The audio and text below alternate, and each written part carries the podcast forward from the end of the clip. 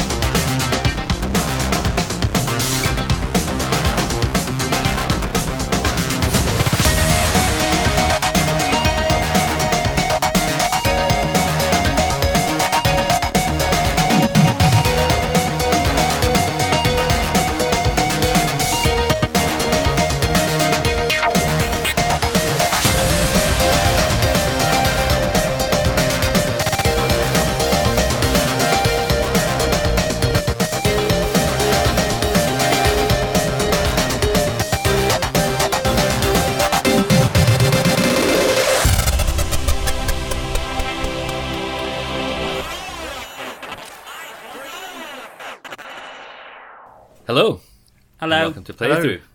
Hello. Hi, Andy. Whenever you're Hello. ready, mate. Good evening, all.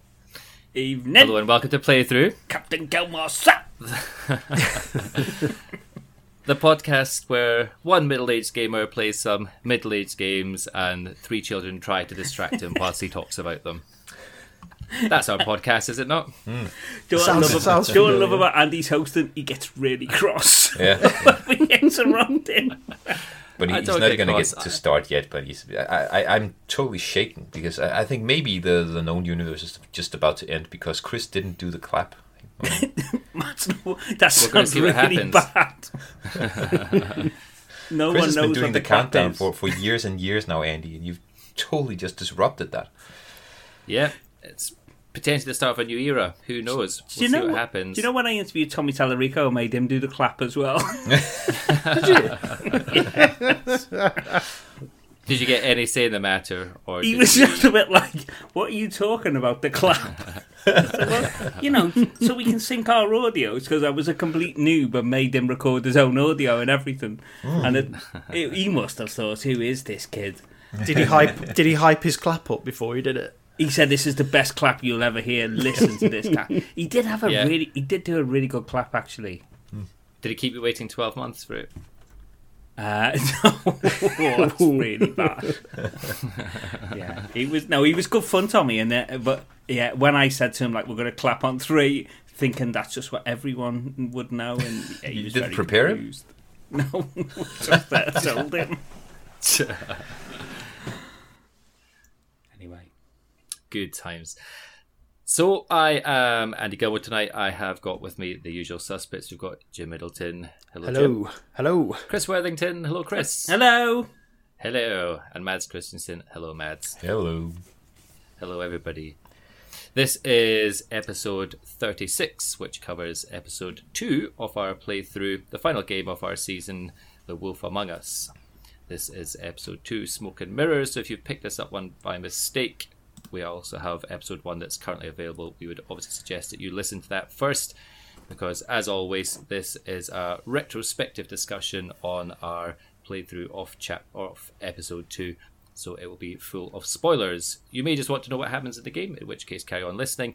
But if you want to play it and then discuss it, then obviously stop now and listen afterwards. How is everybody? What's been happening, Jim? Uh, I'm all good. All good. I've just I've just looked down, and I didn't I didn't think I had any pickups since we last recorded, but I did. But And I've just seen it. So hang on, let me reach down. Oh, hold it up to the camera. Check that. oh, is that an original one? No. It's the You want the new as one? much, So it's the Super Mario Brothers Game and Super Watch. Mario, Okay. Yeah, yeah, got it off um, Facebook. Uh, Marketplace, 25 quid. To be honest, it was probably uh, 20 quid too much, but there we go. Well, they It were was- about 25, 30 quid new, no, weren't they? no, they were like 50 quid brand new. Were they? Oh, okay. Yeah. So what And that- colour is that one? Because that, that's I've got a gold one, but that's the original one. Yeah, it's the same. Yeah. Oh, it's, oh, that's gold. Oh, I see. Yeah, on the yeah, camera, it's it the looked, like, it looked like it, it looked like it was showing up as white and red. I thought it was. Yeah. Oh, nice. Very good.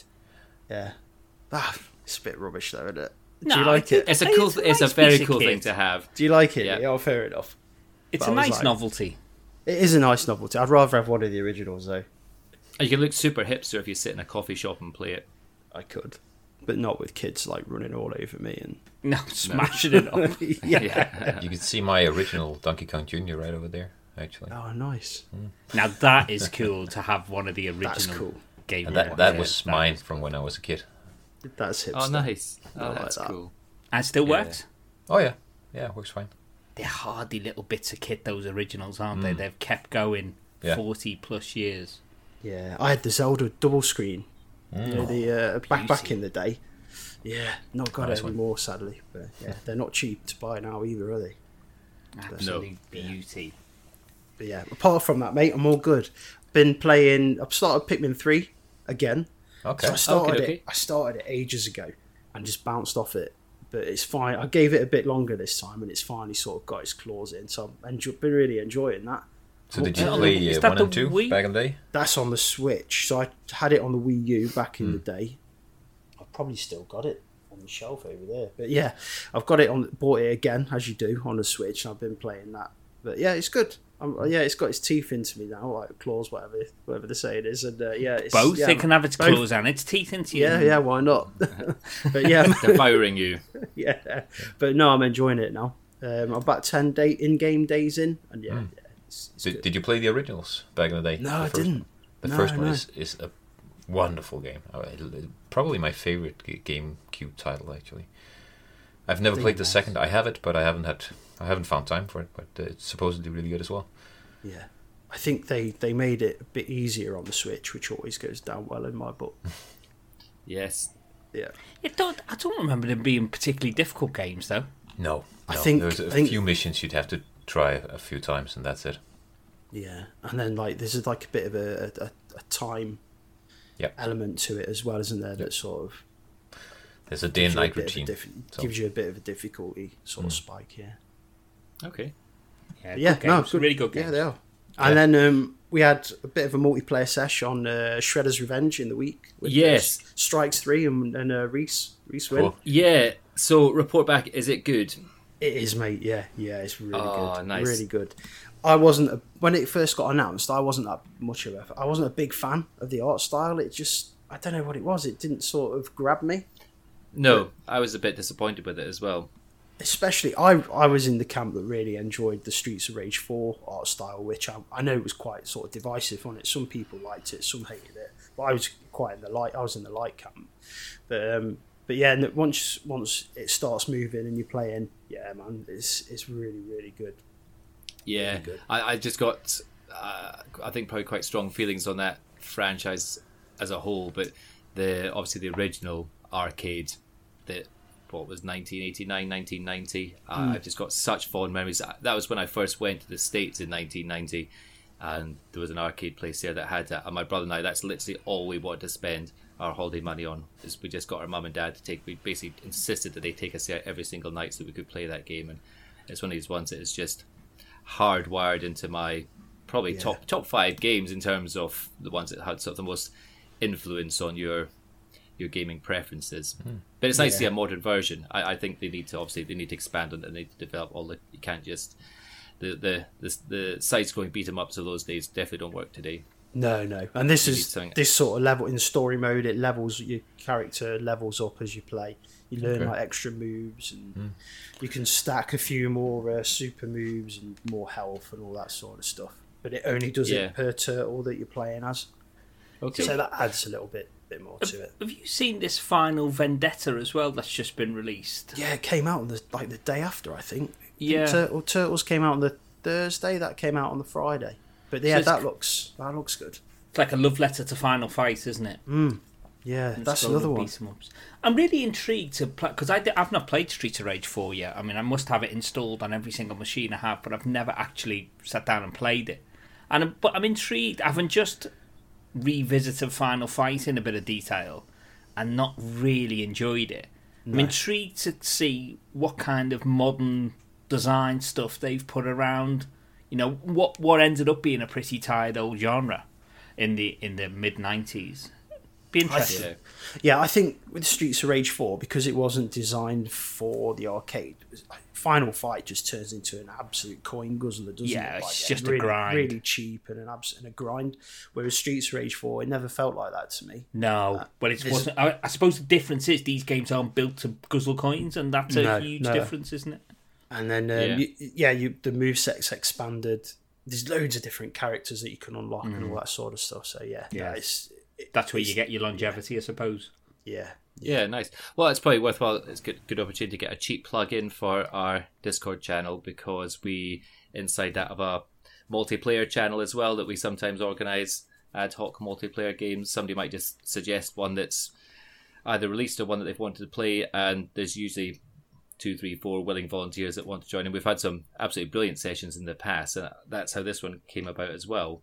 Hmm. So if that's something that you might be interested in, then jump into our Discord channel and you'll find plenty of chat in there, um, both in the general chat and then in the multiplayer lobby.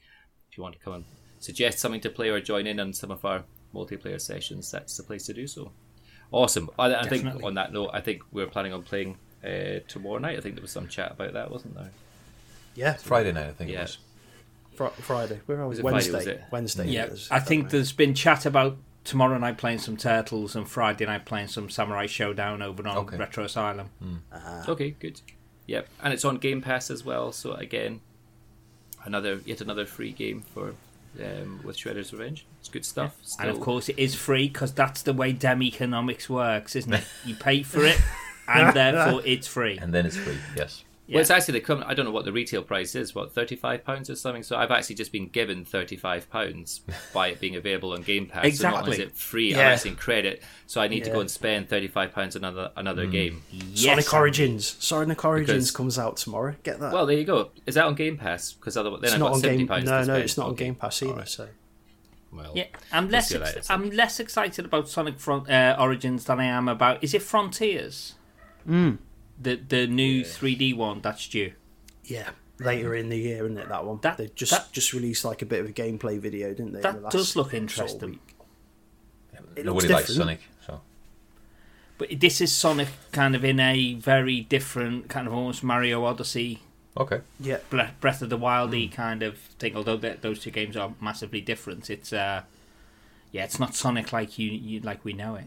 Okay. no, no. Imagine sort of like a Breath of the Wild style open world with like environmental based puzzles and Yeah, With but then with kind of Mario Odyssey mini sections of platforming. yeah. Okay.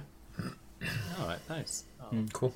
Fingers crossed. We're due a good Sonic game. Hopefully, this is the one. Well, we haven't had one for Um, about thirty-five years, have we? So no. it's uh, we're due know, now. I know. No, don't say overdue. that. No, Mania. Mania was good. Mania I've was not played that to be fair. Yes. Oh, So- Sonic Mania Two. was Sonic Two was a, is I, I think is a good game, but um, Yeah, Mania was very very good. Yeah. Um, yeah, ticked all the boxes for me. Uh, Chris, Nance disagrees. That's, I, I, that's I have good have still to different play a good. Sonic game, so yeah, the good car game. Sonic R is a good game. that's true. Actually, that was a good racing game. Yeah, Yeah, I stand corrected. it's a you go. genuinely good game as well. And Sonic Spinball is really decent as well. It is if you've got save states. So I've heard good things about Sonic Adventure for the Dreamcast, but I've never actually really dived into it myself. Yeah, I think it's. Uh, I think if you can get through the jank, Yeah. Lots It's, of it's aged. mm. It's aged. Yeah, that's it. I think it's just for that generation where you, uh, uh, yeah, something that can do better than that. I'm sure. Chris, how you? What's been happening? yeah, good mate. I've um, I've got to get in. Completed Zelda Two yesterday, which Please. have, uh, that- Congratulations. Well done. was that a slog or did you enjoy it? No, I really, really enjoyed it. Yeah, Zelda 2 has a, I think, a very, very harsh and unfair reputation for being an inverted commas bad game. It is way far, far, far from being a bad game. It, it it's difficult for sure, and at times it's brutally unfair.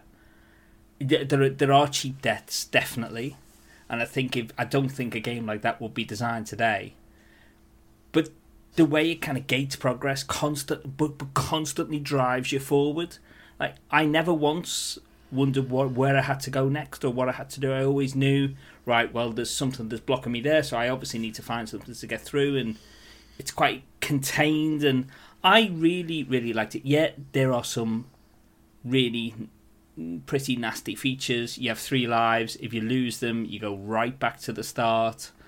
You get leveled up, so each you get a certain amount of experience points to get like a next level in in a. There's three kind of categories of attack, uh, defense, and magic. And once you get to a certain amount of experience points, which you get from killing baddies, you can level up. Let's say you need 2,000 experience points to get to the next level. If you die and run out of your three lives on 1,999 experience points, you lose them all. And you're right back to the start. There's extra lives around that you can pick up, which is great because you can only pick them up once in the entire game. They, they don't reappear when you reload. So, so Uh, hang on. problem When you die three times, you get back to the start of the level or the game. You go right back to the start of the game, but your progress ca- continues. So it's like a roguelike. a little bit like a roguelike, a little bit. That's an early one for that. Yeah, I, I, I like I- that. well, yeah, I mean, in terms of that kind of carryover progress, it's definitely got elements of rogue roguelite, I would say. Yeah. Uh, elements. I think it's really, really good. Hmm. I was thinking it was my favourite NES game, including Mario, all the Mario games, and including Final Fantasy as well, until it just really, really ramps up the difficulty right at the end. Uh, You Right. get through to a final dungeon, much like you do in Zelda 1, you get through to a final dungeon, which is just so much harder than the rest of the game. And it introduces all these new enemies that you've not had an opportunity to learn. It's just really. And it at that point, it gets obscenely difficult. But you need to start over every time you die three times or lose the last life, right? Yes, until But- you get to the very last dungeon when it starts you at the start of that dungeon. Oh, okay, okay. At least uh, you get to practice it like that. Okay. But then you need to So- you so- need so- to leave on your NES. When you are on your final run, how how long, how much playtime was from the beginning to the final dungeon? So what to get from the start to Yeah. the final dungeon? Yeah. Only about fifteen minutes. Okay. But those fifteen minutes are ridiculously difficult. Yeah. Yeah. Sure. And you you'll get to the final dungeon on a scrap of health. Okay. But you've just got to get there because you know when you're there, if you lose all your lives, then you're going to start right back at that dungeon. And then you need to find, then you need to get through this labyrinthine dungeon, which probably took me about three, four hours to map. Mm. And then you work out how to get to the final boss. And then you've just got to practice. But once you know how to get through the final dungeon, you can do it in about 10 minutes. Okay. Cool. Very, very difficult. But, but, re- but yeah, really good. And I, I'm glad. Uh... So we're moving on. In the re- This is the Retro Asylum community playthrough. So not, Yeah. not nothing really to do with the podcast, just a group who are deciding to play almost every game ever made uh, or every series sequentially. And the next game is Metroid 2 on the Game Boy. Oh yeah, I I enjoyed the well. I need to play so Metroid Two on the Game Boy.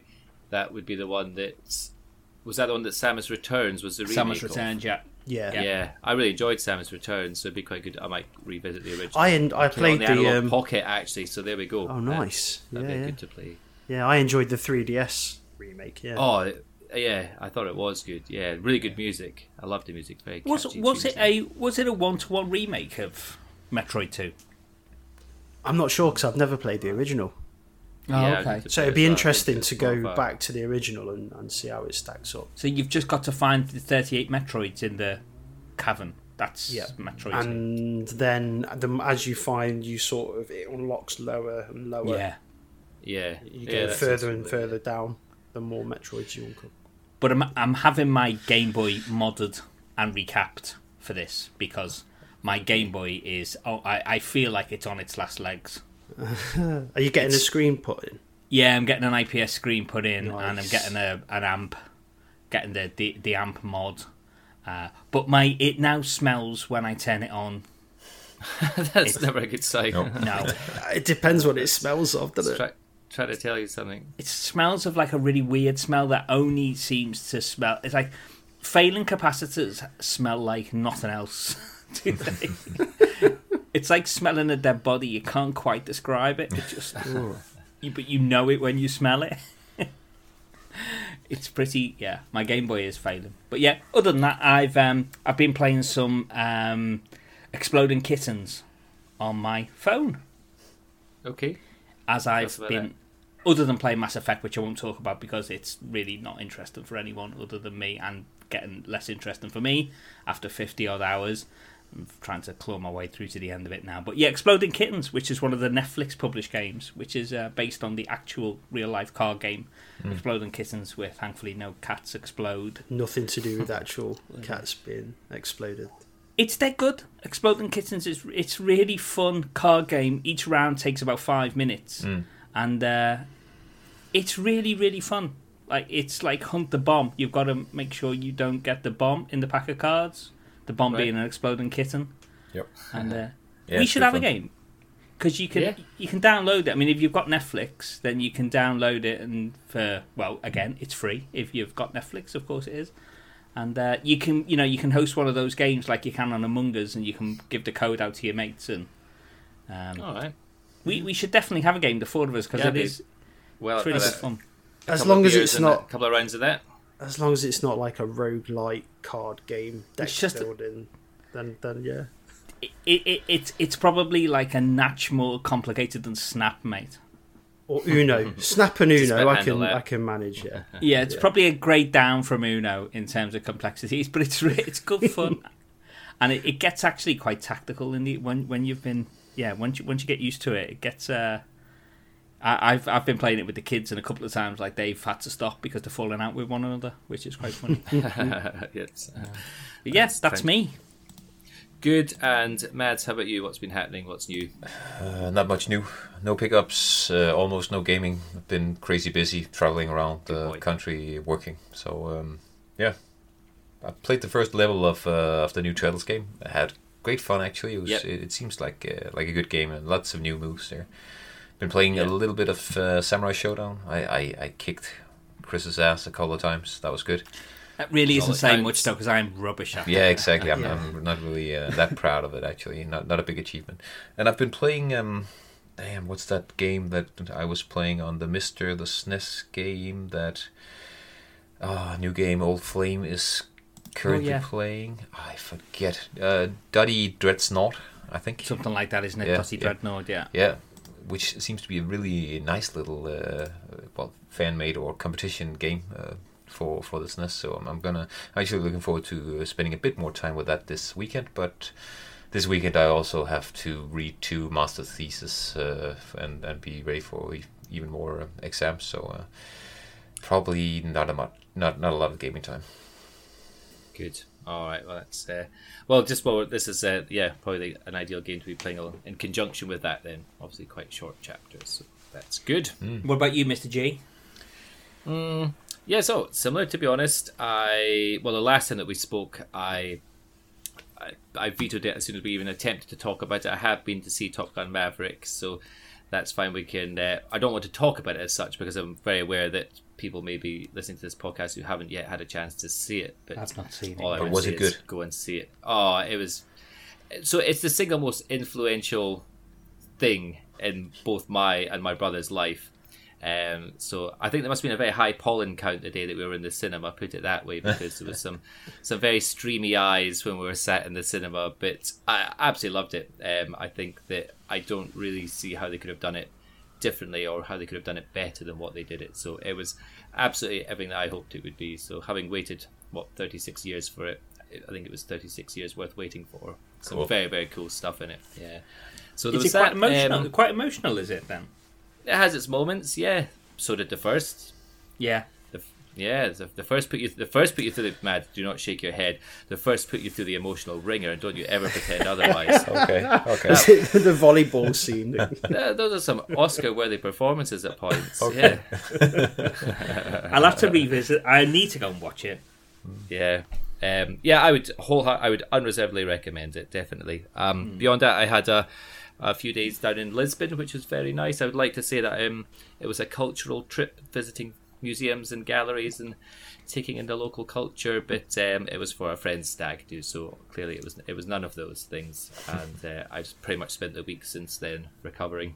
Um, but lots of fun was had, and then beyond that, um, I picked up actually very randomly. I just had an eBay watch list on back when they were looking at closing the 3DS eShop.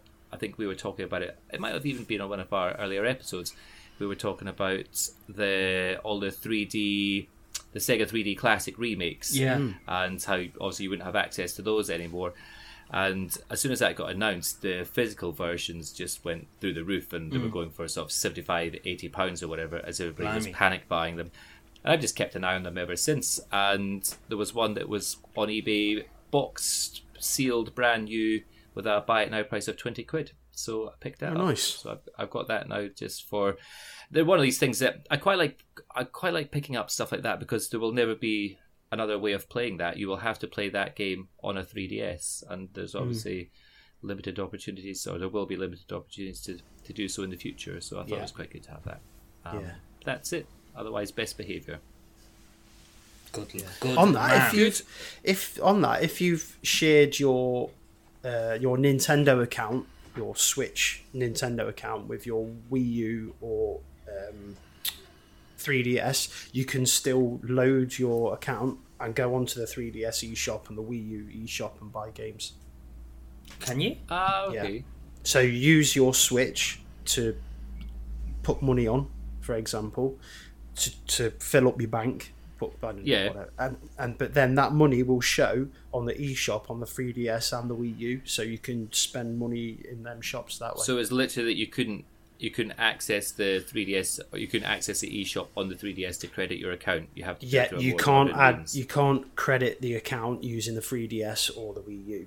You Okay. can credit it using like the Switch, for example. Oh, as oh, long as your oh, account oh, is shared, then you can Yeah. still get on there and, and spend money on games. I think it's until Mm, top like tip. next next March, and then that's it. Then the shop is is shut. Oh yes, I was going. to Don't tell me this. I'd made peace with myself. That, that was it. I'd, I'd made all my purchases in the shop, and now I'm going to have to I go think back it's in March. Don't hold me to that. I think it's March.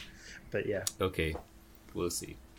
Good. All right. Well, you guys happy to move on to the main event? The reason why we're here. Let's Yeah. do it. So we'll cover tonight episode two, which is called Smoke and Mirrors, following on from our start of the playthrough last. So we'll have a quick recap. There was quite a lot that happened, obviously, in the first chapter. A lot of characters, story events, all this sort of stuff. So, um, Jim, I think you were very going to kindly take us through the, the, the main plot beats of the first episode before we crack on.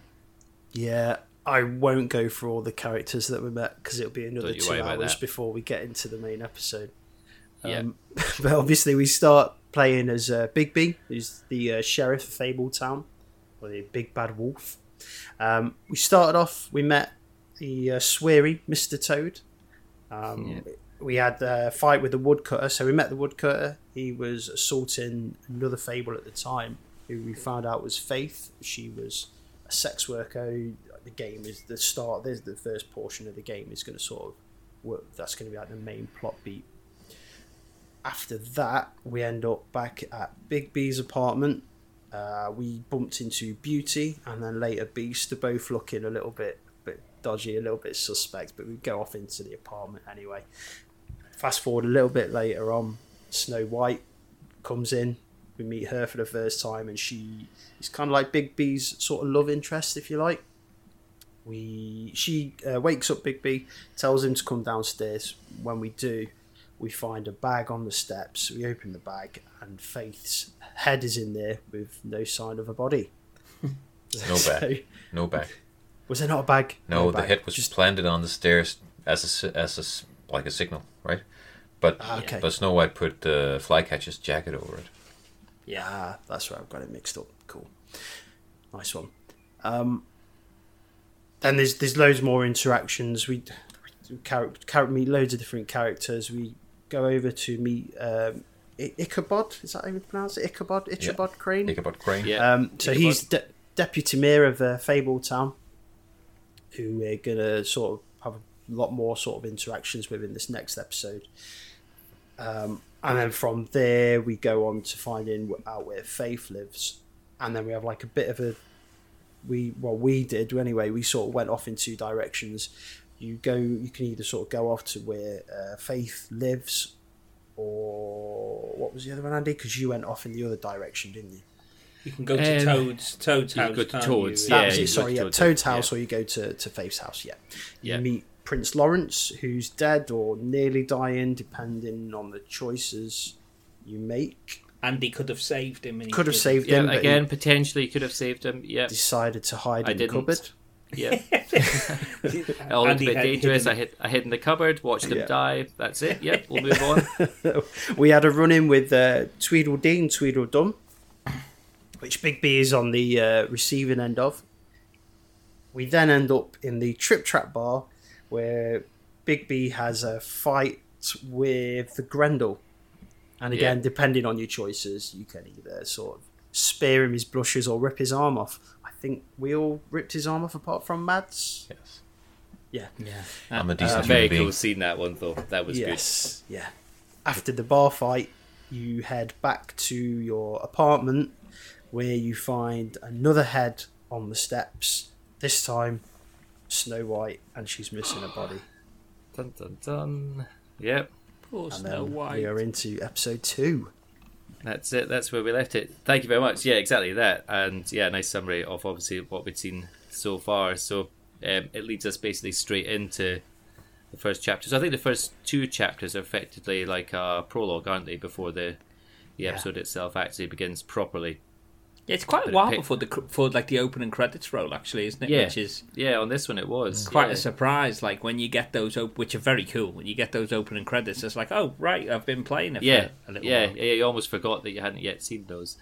Um, so yeah, so it kicks up at chapter one, literally seconds after where it left us at the end of um, at the end of episode one, with this very dramatic opening where Bigby's basically processing the doorstep scene that we finished with at the end of the, the last episode, um, and then very quickly snaps to Bigby sat at a desk being interviewed in the Upper West Side precinct.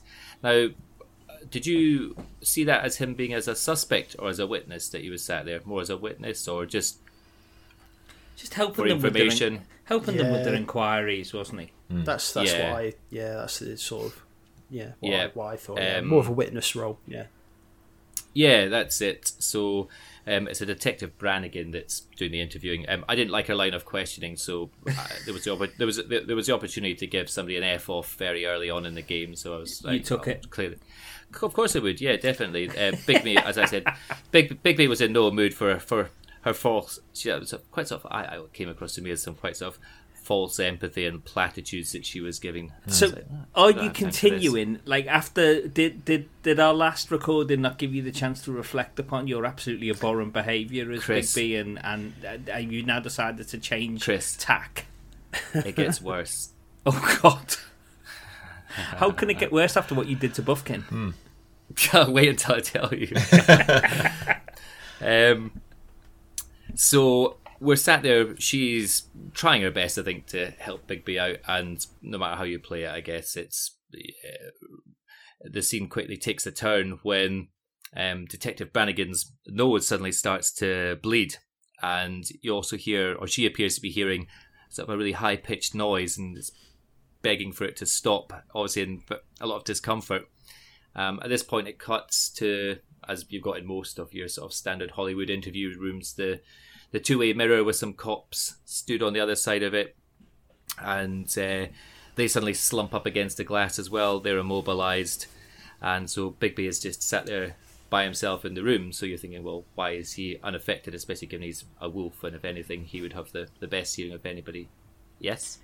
Is are the cops Mundys? Yes, yeah Okay, all of them. It's, it's makes- the cops makes that sense then. he meets outside the, the residence when, when he gets back home, right? right. Yeah. Yeah, makes sense. Um, at this point, Ichabod Crane enters the interview room and he effectively reveals himself as the culprit of what's just been happening.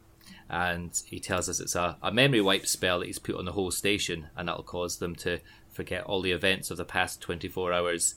Uh, that, that would be, that would have been very useful in Lisbon as well, to be honest. That's quite a good thing. The um, and uh, he, he pleads with Bigby to, to come with him, but I, like I was seeing there in my notes, I'm not really sure he had too much choice, to be honest. It's uh, No. you know, given that uh, Bigby's not going to sit there and wait for everybody else to wake up and say, "I'm still here." Um, but as he's on his way out, Bigby makes sure to swipe the photo of Snow's head that had been shown to him whilst he was being interviewed before leaving. Uh, it cuts to Bigby and Crane. I was about to say, you saying- need to pick up that photo, Yeah. don't you? Or was that an optional pickup? Was it? Yeah, I no, think I don't think it was. I think you actually actively pick it up, but I was wondering whether you can leave without picking it up. Pass. I don't know. I just I, I know that I did pick it up. Yeah. But I don't I don't remember if I chose to or if it. Uh, I just If seem I tried to remember walk out and he picked to, up but- anyway. but I may be wrong. Yeah, I mean, I don't, I don't remember picking it up. It, it, you- we'll, we'll get, we can get into this. One of my, when I walked away from this episode, I was quite surprised how little there was to do. You know, Yeah. I, I enjoy, I really enjoyed the story, and we will talk about this throughout. But Matt, was Walking Dead as Yes. um, yes. similar to this? This is an interactive narrative. It's no point and click adventure game. no, so- I mean, yes, it's uh, ba- you- but it's you- barely interactive, isn't it? Nah, barely. You're, you're right. You're right. But you do get to make a lot of choices in how you interact with the world, and that's what I like with the Telltale games because Yeah. it is an interactive narrative in that you steer the direction in which you're going. Yeah. Uh, But that's mainly it. I mean, we'll get to uh, a nightclub or whatever you want to call that later on, where there are like seven points where you can choose to do this Yeah. or the other, and, and that will. Yeah, and, and that's very that's narrative. very cool. That scene. yeah, I, I love Yeah. the way they do that, but it is an interactive story, uh, and, and you don't have much agency really apart from those branching paths. In in the in the Tales of Monkey Island, there's defin- that is definitely more like Yes. Yeah. a point and click, isn't it? Yeah. Rather than this kind of Tales of Monkey Island and their Sam and Max series, they've stuck to the more uh, traditional point and click uh, genre. Yeah, I feel I remember um, Batman being quite quite uh, interactive in that way as well. Okay. Right. But Walking Dead and, and, and this is uh, pretty much just a, an interactive narrative where you steer then the I like it. right? Yeah, it's good. It keeps the story moving along rather than endlessly searching rooms and Yeah, I love it. exploration. yeah, It's, um, yeah, it's quite a sort of a, a It- refreshing it- change it- of pace in that it does keep it does keep the story moving, and I really enjoy the story, and I really enjoy I really enjoy the game, but there is just so little to do. Yeah. that it it it, it feels like I mean it, it feels like a, a a degree up from watching watching something watching Netflix doesn't it? You know it's uh, and I re- and I enjoy it you know I do really enjoy my time with it. In fact I was gutted when it uh, when it ended actually. It felt like it ended too soon. I was really was disappointed. It was like oh I could you know, I really wanted to go on to chapter 3 but I mean as as a as a game and the, uh, even the bits when you do get to explore, I mean, you you don't even explore because the it's absolutely you're left in no doubt. You know those big It's it's signposted really, really clearly. well, it's just orbs Yeah. that Yes. tell you you know where to look. I mean, it's thing. Come on, Yeah. it's over here. I like. I wish I it would a- just leave you to it at times. It um Yeah. it, it reminded me of Kentucky Route Zero, and one of my biggest whinges about that game was there's no game to it, or it didn't feel like there was much of a game to it. I agree. But, but the difference is in this one, I'm interested in the narrative, and there's Yeah. like, th- there's there's something to get into Yeah, narrative yeah. wise. So I, I love the narrative of Kentucky Route Zero as well, but I agree. I, there's definitely some similarities there. But for me, this is um, like the embodiment of the old fighting fantasy books. That that's the kind of that Yeah. kind of choice you get. Yeah, It's uh, yeah, yeah. So it's it's a hypertext narrative, really. Yeah, I, I just I, I very much enjoy, and I think if you look on the Discord chat, I think there's definitely um, it's probably 50-50, I think as to kind of where people are sitting on it. Some really enjoying it, some less so. Some saying it's been a bit of a slow start. Um, I haven't felt that necessarily. Um, I think the I think the good parts have more than compensated for the shortcomings so far. There's there's more than enough in there that, as you say, the combination of the the episode lengths, I think are they're the perfect length. It's almost like binge watching a box set where you get Yeah. to the end of it and you, you want to get on to the next one, you want to get on to the next scene. But I think maybe having come off the back of Horizon Zero Dawn, there's something very nice about walking into a scene and having a very limited number of interaction points. There's there's no there's very little formal with this game. Although there is there is still some formal, which I'll cover at the end. But um, And whether you like the narrative a lot, it will also be controlled by your actions. Because uh, yes, I mean, if you role play it in one way and you don't really like the way it turns out, you could always go back and be a complete Yeah, Andy instead. Uh, for yeah, but- example. but- well, how- this is it, and how I think that's it. I'm, I'm is- just having a lot of fun playing it, and that's, how uh, different that's is the how it should story act- actually though I, I mean you, you you control how Bigby interacts with the world. So I'd But- say I'd say quite different because the difference is in how the different characters react to you, and and that's a huge. I mean, even though we're the same scene is being acted out, the the if if you have a sense of hostility or uh, some or, or friendship makes a huge difference. I mean, that we will come to a bar scene later on in this uh, episode, for example, that can have two completely different. Uh, Onsets. I'm, I'm actually looking well forward be- to hearing what's happening in that bar for you guys because you chose to be bosses and You- rip the arm off Grendel. well, yeah, yeah, yeah. But uh, I guess was it the case with The Walking Dead where choices made early on didn't really have any consequences until later in the game? No, Or no, no. Did you even quite early on? You, you could uh, you could kill people or uh, get people Yeah. killed, really, and that that would. No, uh, I'm, I'm just wondering if maybe some of the choices because you, you know we, we feel we're maybe having comparatively similar playthroughs at the moment. I'm just wondering if it's the case that maybe it'll all start to it'll slowly start to diverge, so that by Hmm. the end of the game, these these choices might compound a little bit. So yeah, that would be interesting to having- see. Mm. We'll see. I, I, I suspect not. I think maybe they get this sort of the it's maybe not that sophisticated, but um, I just want to get Yeah. this last grumble in now because it really is my, my last grumble about it. Is that there are times as well when it, it kind of falls down a little bit. I think when you when we meet Bluebeard in the next scene, he was I, I don't know when maybe it wasn't him. There's some character in this, maybe it was Georgie Porgie, who says about how you were really violent towards. Um, we're going to come on to that, and we're going to come on to the scene, the Yeah. interrogation of um, whoever we apprehended at the end of episode one. Yeah. Okay, look, let, let me park that then, and we can talk about it in a minute. Yeah, we'll be there in two seconds anyway. So, yeah, we we just to sort of uh, recap there. Yes, we've just left the interview room there with uh, with Ichabod Crane. We're in his car. There's a bit of an awkward silence between the two of them. Obviously, quite a bit of tension. Um, you get the impression there's not no love lost between the two of them. Uh, Crane starts to fill Bigby in, and so in my one, he was stating that it was D that was at the trip trap, and so he therefore couldn't have killed. It could have been him that killed Snow White and um, we arrive to find Tweedledee is now being interrogated by Bluebeard. So this is obviously the first time that we've actually seen Bluebeard. We he was sort of alluded to, and I think we actually had him in the character bios as well. But he's the first person I think that we had the bio of before we'd seen them in the game itself. And uh, Ichabod seems um, quite sort of concerned about getting a, a plan of action together as to how they're going to handle this whole situation.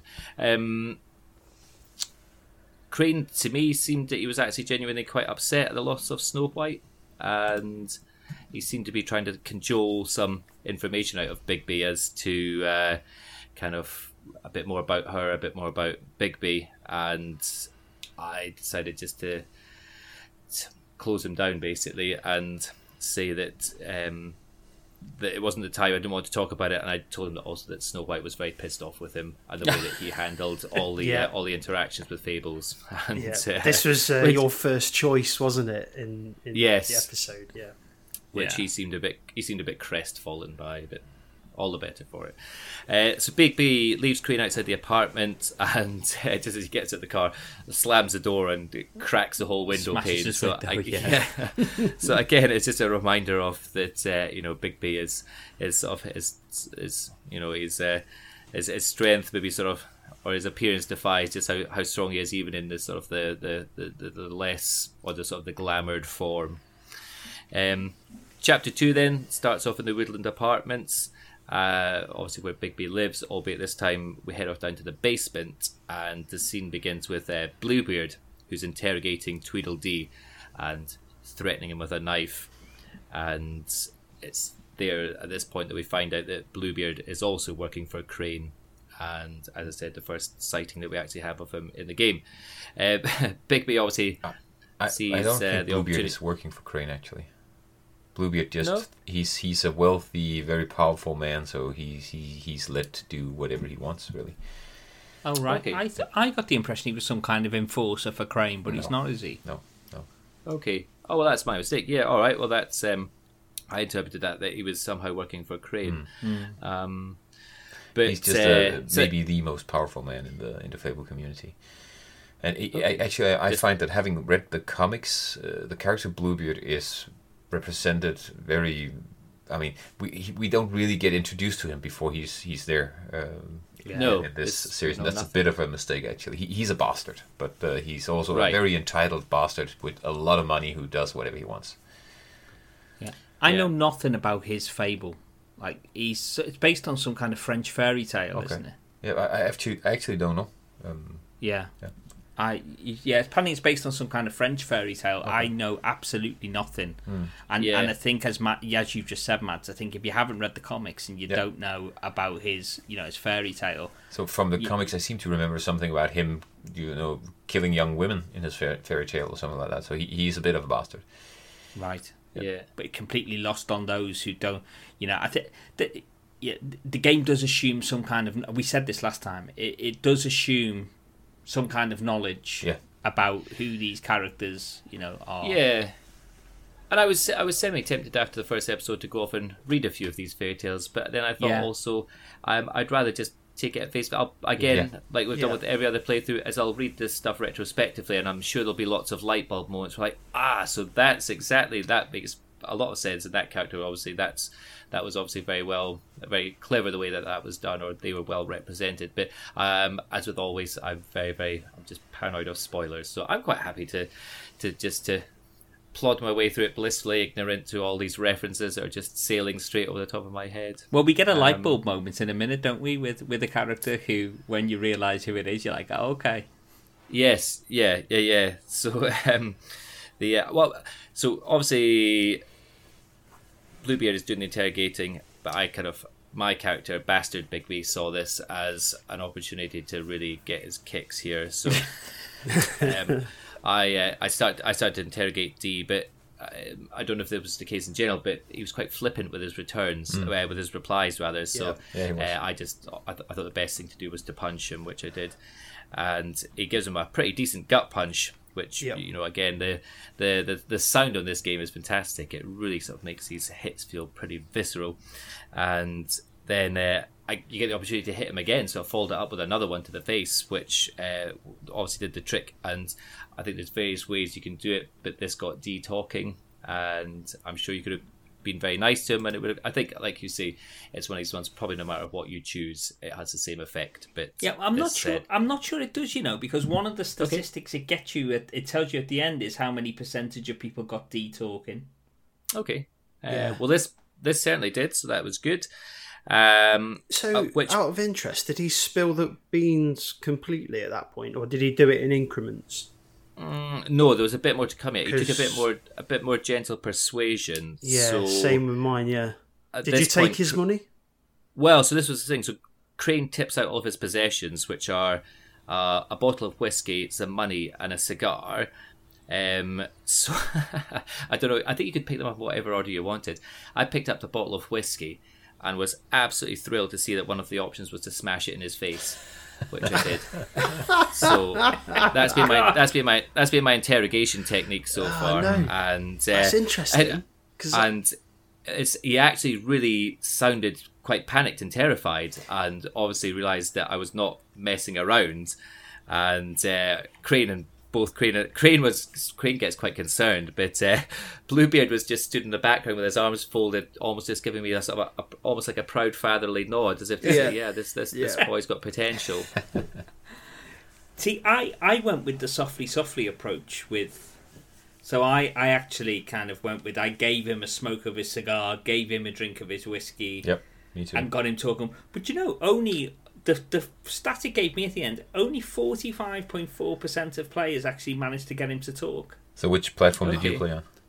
Uh, Xbox. Yeah, so on the PC is 62.4. So PC players are just more clever than console Well- players, I guess. oh, it's weird But it, because got it's far from a given that you Yeah. are going to actually get him to open up. So Yeah. it'd be interesting to see what it what what would happen if, if he didn't, you know, and Mm. how the subsequent scenes would play out. Yeah. But I ended up fighting with Bluebeard Yeah, me too. oh. Okay, Oh no, I didn't Ah. fight with Bluebeard. So I Bluebeard started hitting him, and I had the option to stop Bluebeard. So you do stop Bluebeard, and then you have a short little tussle with Bluebeard, Yep. ah, which is like. I think actually of the two of them. I probably would rather be beaten on D here. It clearly is an unsavoury character so it rather sounds like someone who I don't know. it sounds like we had a pretty different experience then, because I never had a fight with Bluebeard. I I punched D, took his money, then he spi- then he spilled a little bit of uh, spilled a little bit of info. I took his cigar, burnt him with it. He spilled a Yeah, bit more info. God. I did that as well. Yeah. And then I tightened his arm straps, and then he spilt the whole beans. Then it came out. He said everything. I, But I, never had a fight with Bluebeard. Did, I did everything the same for you, Jim. Apart from the fact I didn't take his money, I said uh, said I may be a psychopath, but I'm not bent.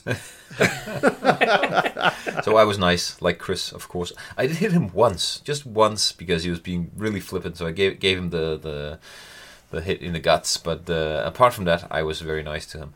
But one thing, because in a minute somebody's going to enter the door and be very very disappointed with me because of the way I handled Tweedledee, and that was for hitting him once and then being nice to him the entire time. So that actually annoyed me a bit. So that is that's what I was just about to say Yeah. earlier. right. That that's I, I, yeah. I won't say who walks in because that, that Andy can reveal that in a sec. But that that is what annoyed me because I was always I didn't hit D once. You didn't even take the, the, the first hit. No. Okay. And later on, the person chides um, Big B Yeah. for not for not just behaving inappropriately because she could have said that because Mm. he was fighting with Bluebeard, Yeah. but she has a go because he was roughing up D, and I- I- and the game almost assumed that you would have at least hit him once. Yeah, but Which- I, which I, I I definitely felt that for hitting him once, I shouldn't be uh, feeling too bad. I, I, I didn't really hurt him. But that's a line Yeah. of dialogue that I imagine has no Yeah. variety. Yeah, that's That true. is probably the line of dialogue, no matter what you've mm. done. And and You see, for this, so, sorry, Andy, I will I will shut up about this now. But for for, for this conceit to work about this branch and narrative mm. thing, it's got to follow right through Yeah. through every interaction to the end. And Yeah. the moment it falls down, the moment you you see through it, It's the illusion of choice, isn't it? Yeah. yeah, and the moment it, you that illusion is spoiled, it does take away from the enjoyment because you're like, "Ugh, you know, this kind of illusion isn't working anymore, and then you stop really caring about your decisions. So, hmm. yeah, f- for for me, and I don't remember that happening with Walking Dead. It was a few years ago, but I don't remember ever thinking to myself, hmm, "This has kind Yeah. of gone off the track a little bit didn't here." It's- reflect. Yeah, that didn't reflect your reality. Hmm. Yeah, Shame. yeah. Um, yeah, and I guess yeah. I mean, I think there's probably multiple opportunities in that. That because there's so many different opportunities. I think to to hit D in some way, shape, or form, it almost feels as though it wants you to do that. It Yeah. just keeps offering it to you. Um, Yeah. it takes a very reserved man not to do that. So Well, and you know what can I listening say? Managed I'll- not to. So Shine the interested halo. to um, see. I'm interested to see how you dealt with the uh, with the bar. Oh, I love that! I love that scene. I can't wait to get to that one.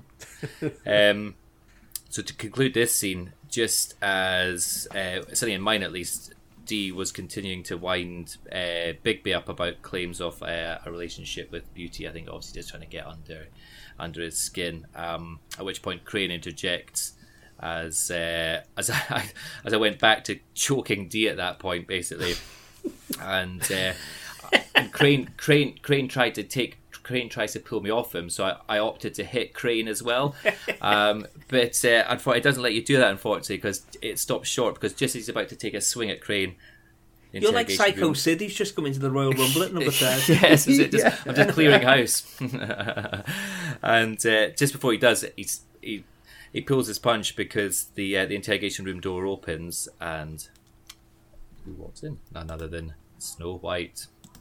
Baba. Ta-da! Da-da. Yes, and it cuts to the now familiar opening credits, which I love. I, I love the the music. is mm. I, I I always sit and listen to it for longer than what I need to do. It's got a really kind of moody, gritty feel to it. The music. Noir. It really Yeah. set, yeah, it really, really sets the tone quite nicely. Yeah. So, yeah, everyone- really great intro scene. Can I just go off track here? My Yes, memory is, is weird because uh, after playing the first episode, I, I remembered all of that. I didn't remember anything of the second, so I, I kind of kind of told myself maybe I didn't play the rest of the game. I, I just read the, the the cartoons or the comics. So I started playing this again, and I will remember nothing until I've played it. Then I'll have this deja vu moment that ah, of course that's what happens. But I totally forgot that that Snow White was coming back And when I saw it, and I, and I, I've played later stuff in this same episode, I remembered that, but I totally forgot that, that pivotal moment that she's she's actually not dead. She comes back, and that that totally weirds me out. Actually, And you're Yeah. certain you have played it? yes, because there were like five times in the rest of this episode where I said, "Ah, of course, that's what's happening." But Yeah. but again, every single time, every single time, I would only remember it while I was playing it or just afterwards. Hmm.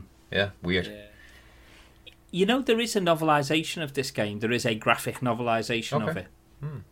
Um, it as a as a Fable comic, it was not written by the. It's not written by the usual Fable No. author, but it's um, it's like a tie-in which goes into a lot more detail about about some of the story beats. Mm, pretty nice. But remember when I told you guys that this couldn't be a prequel? That's because I forgot that Snow White wasn't actually dead. That's that makes one sense. key piece. Yeah, yeah, yeah, there we go. All right, well that clears that one. Yes. up, at least that's fine. Um, so the effectively the, the the episode main now starts, and uh, the opening scene is Snow escorting Bigby back upstairs to the uh, the lobby at the Woodlands. Whilst I think, regardless of your choices, she seems to be uh, berating him um, for obviously the, his behaviour in the interrogation room. At this point, obviously, we haven't yet had the chance to hear why or how Snow is still alive, which she starts to explain. So, I've got some notes here, but can somebody cla can somebody clarify how and why is Snow White still alive? We will get to that later on when we uh, look at the body, yes, of course. but Yeah. so uh, in terms of in terms of her explanation, she was. I had my notes as saying that she got a call from Toad Yes. to say Yeah. that he'd found he'd, he'd found a body, so she went to go and investigate Yeah. it. Yeah. Yep, and the, And that's the body, body that's that- now down at the was wishing the- well. was the- witching well. Yes, and it was and it was the head of the the head that was on the doorstep, the glamoured head. Toad That's had it. yeah, so she'd gone to go and fight. Yeah, that's right. Yeah, I we just wasn't find out. sure I about think Toad Junior was swimming in Yes. a in a that. yeah, lake, that's he? it. No, I just I just would be absolutely sure about that point there. Um, good. All right. Uh, so she continues to explain basically that she believes that the body outside was someone who'd been glamoured to look like her, and she's feeling a bit guilty as a consequence. So uh, obviously, Bigby's quite concerned by these developments, and Snow's asking him what his next move is going to be. Now, at this point, I was. Did you have any reservations? We talked about this in the first episode as well. Did you have any reservations about trusting Snow White at this stage? Yeah, Yeah, Yeah, a I little bit. she's acting really shifty. Yeah. Nope. I mean, it's yeah. She's effectively just walked back in with uh, you know. It's all there's there's nothing. You know, you've not really sort of had a, or to me at least, I hadn't had a satisfactory explanation as to where she'd been and what had been happening at this point. So Could- How I've got a note here, and we may have you may have just answered this and I've missed it, but how did she know that the victim was glamoured? That's what that's what made it sound shifty She because he found says. a body that looked like her body and pulled it out of the river. But doesn't he say? Doesn't Bigby say something so like, "Well, how could you have known that?" I don't remember. I So there's think a weird there's a weird interaction between them. There's a weird question where she says, "Well, well, well you know," she stumbles a little bit. Okay. yeah. I think yeah, so wasn't- this is this is why I was wanting to clarify that because there, there's somewhere in my notes here that there was there was just I had a bit of doubt about this whole scene and the whole interaction between her and Bigby. Yeah, it's a bit weird. Yeah, I wasn't 100 percent on it. I, Um, I but- definitely think she's uh she's she's a person of interest for sure.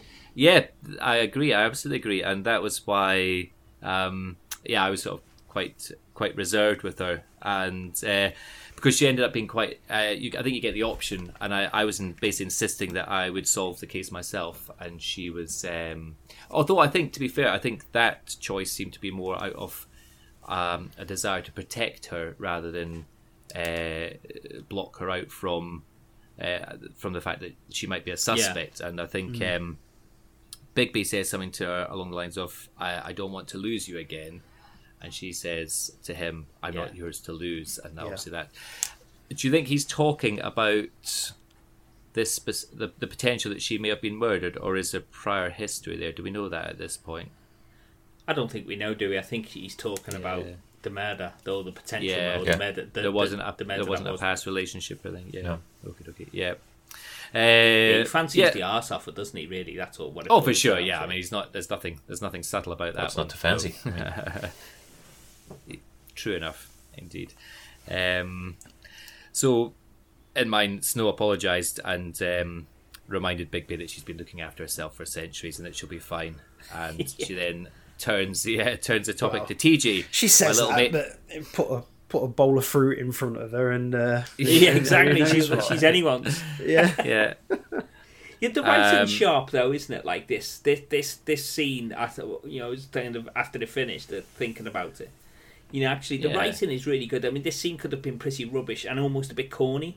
You know, between Yeah. them, is Bigby was a bit phony over her, and but it Yeah. wasn't. I thought the writing throughout, you know, particularly in this episode, I thought Yeah. is that is really. I thought is really good. yeah, all quite reserved. It was good. Um, Yeah, understated and subtle, which is good. Yeah. So she then tells us that uh, she turns the topic to TJ, uh, Toad Jr., and uh, tells Bigby that uh, he's really traumatized, and uh, which he would be if our previous interactions were anything to go by, bless him, and, uh, and to go easy on him. Um, so, like I say, she clearly hasn't forgotten how I handled my last encounter with him. Uh, and we walk into the Fabletown office, which is, well, effectively Ichabod Crane's office, isn't it? And that takes us into uh, chapter three, which Yeah. starts off in Crane's office here. Um, there's a various ways about how we can go about this one. There's the option to either to speak to TJ before or after seeing the dead body. I went go. I thought I'd rather have the information or as much information as possible before going to speak to TJ. So I went to see the Yeah. body. Yeah, Did you guys do differently? Or yeah, Same. it seemed the, the sensible thing. Get as much information as possible. Um, the and all Snow also tells us that she wants to be there um, when we do talk to TJ. So I don't know if that's more to keep an eye on me than anything else, or for what the reason for that is. Yeah, I think she Um, said that to me as well, and I was really nice to Toad or and TJ the last time, so I think that's just Yeah, how it is. fine. Um, we're basically we've got the same objects that were in this room the first time we were around that you can go and interact with. You can try and rub the lamp. Still nothing coming coming out of it, unfortunately. The, We all uh, tried though, didn't we? Yeah. Of course, yeah, yeah, compulsory. Did you pick up the tarot cards again? Yeah, Yeah. them? Did this time, yeah. yeah, Yeah. Again, I think if I had anything of an understanding of fables and fairy tales, these might be meaning something to me. But I saw something along the lines of um, there was a pierced heart, um, there was the moon, and some wolves and a hermit. Ichabod, isn't it? The pierced heart, and this I- Ichabod, I, I think, is has, and we'll see this later, as an obsession with Snow White, Yeah, and uh, Yeah. th- I think that symbolises, you know, violence and love. yeah. Um, he shows sort of a guess the first sort of maybe sign of or wait, wait did he also maybe gave away a wee bit in the taxi. Uh, he shows maybe a slight bit of vulnerability there. Um, I think Bigby comments is a jar of anta- or antacids antacids on uh, Yeah, Crane's desk, and he says maybe he's struggling more than he thought. Words to that effect. Um, did you find the perfume on Snow's desk? Yes, yes. There's a few kind of quite key cues here, quite uh, key clues here. One of which is that bottle of perfume. Anything else that you looked at, or anything else of note?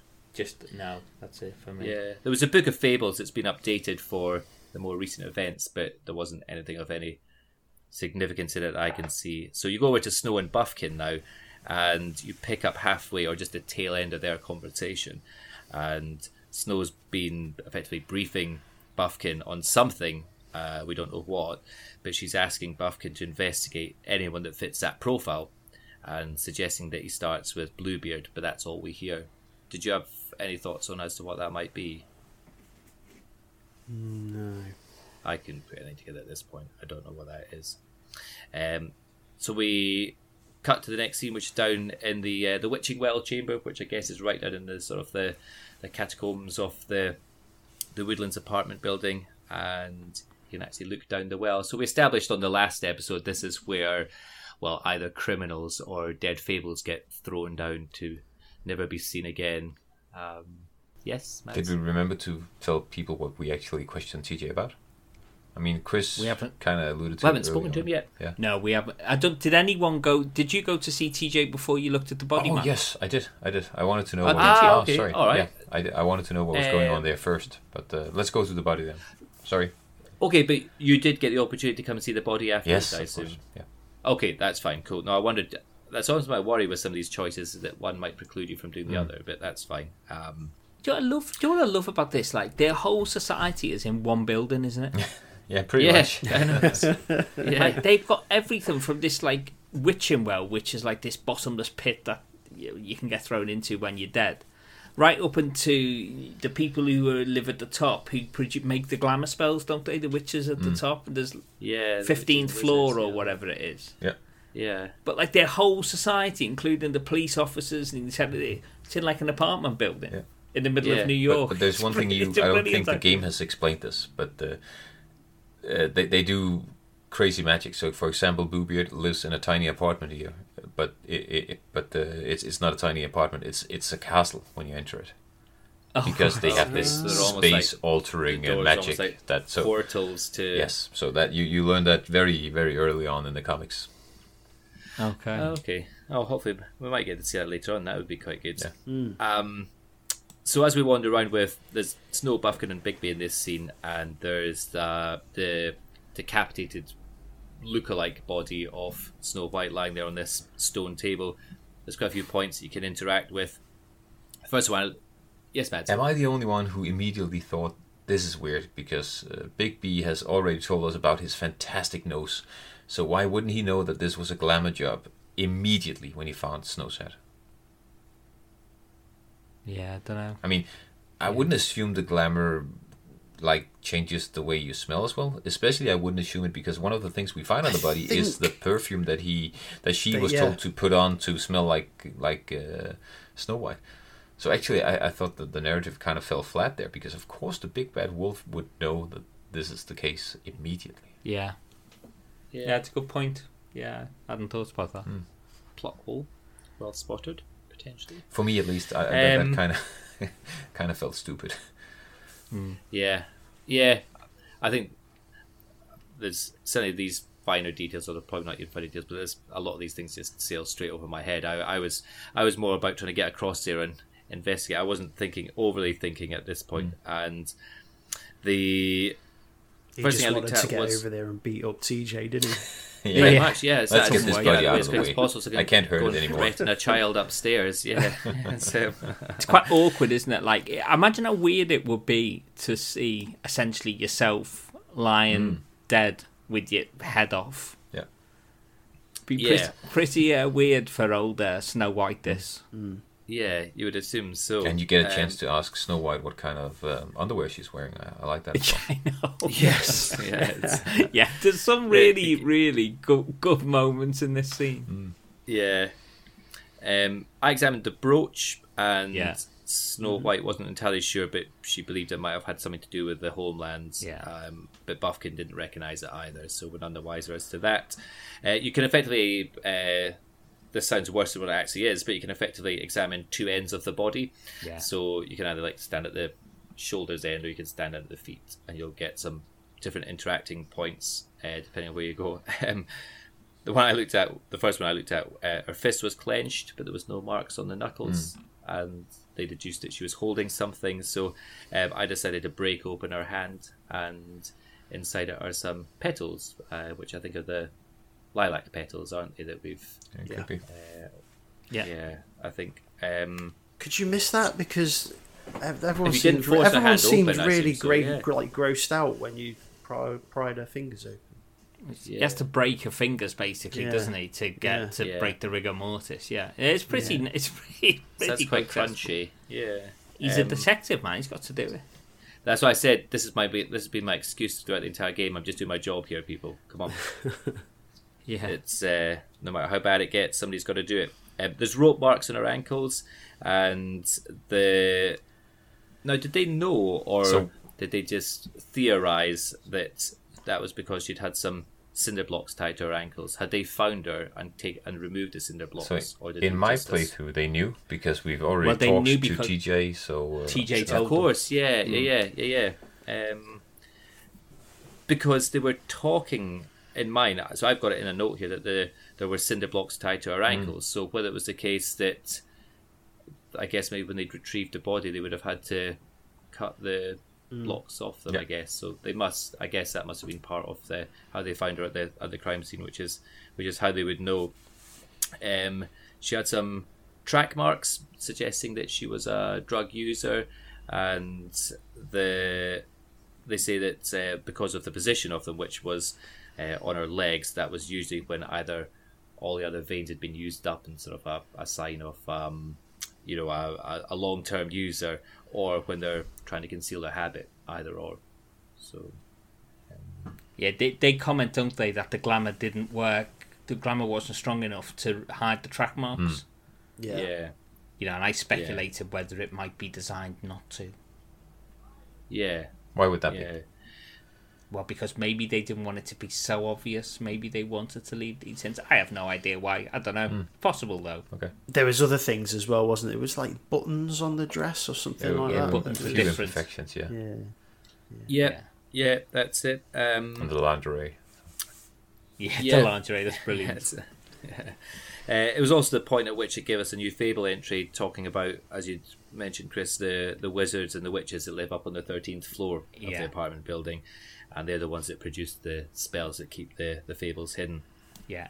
Um, and it's also what really taboo. Sorry, I know we keep interrupting Andy. I'm sorry, but it's No, it- it's really taboo as well, isn't it? To to make a glamour that would make you look like another fable. So I think this comes out in the scene at the club later. Yeah. That you Yeah, would nev- that the- the up- sense of horror The people about- upstairs on the 15th floor would never do it No. because it would be you know, seen as immoral to to do that. It's really taboo. Yeah, yeah, exactly that. No, that's a good point. Um, at this point, um, Crane appeared to check in on my progress. Uh, he was still upset. He mentioned about me smashing the bottle on Dee, and I tell that I haven't finished my examination yet, and so I continue with effectively the, the other end. So in her pocket, you find this perfume bottle, the same as Snow White's, but it's also got a, a, a label on it. Effectively, did it say use this or something Yeah, like use that? this. Yeah Yeah. don't really get more kind of explicit instructions than that. And uh, clearly, you know, you don't need to be a detective to work out that. Uh, although they do deduce that somebody picked it out for her and gave her instructions in order that it would, she would smell like her. But uh, you know, I think uh, you're not going to miss that. Um, the other one was that she had some form of it was almost like a little totem on her that seemed to be uh, Crane seemed to be very wary of it. But uh, I told him to be quiet and gave it a shake, and it sounded Yeah. like there was something inside. And so it's basically a wooden carving that you had to line up that made a picture of a deer. It's a puzzle. And yeah, yeah, yeah, it was a good one. Oh, it's a tricky one. This one. a puzzle. Um, does the did, did that deer factor into anything? Um, the only thing I thought of this point, uh, the, the only other character that maybe sprung to my head at this point was the huntsman from um, from Snow White.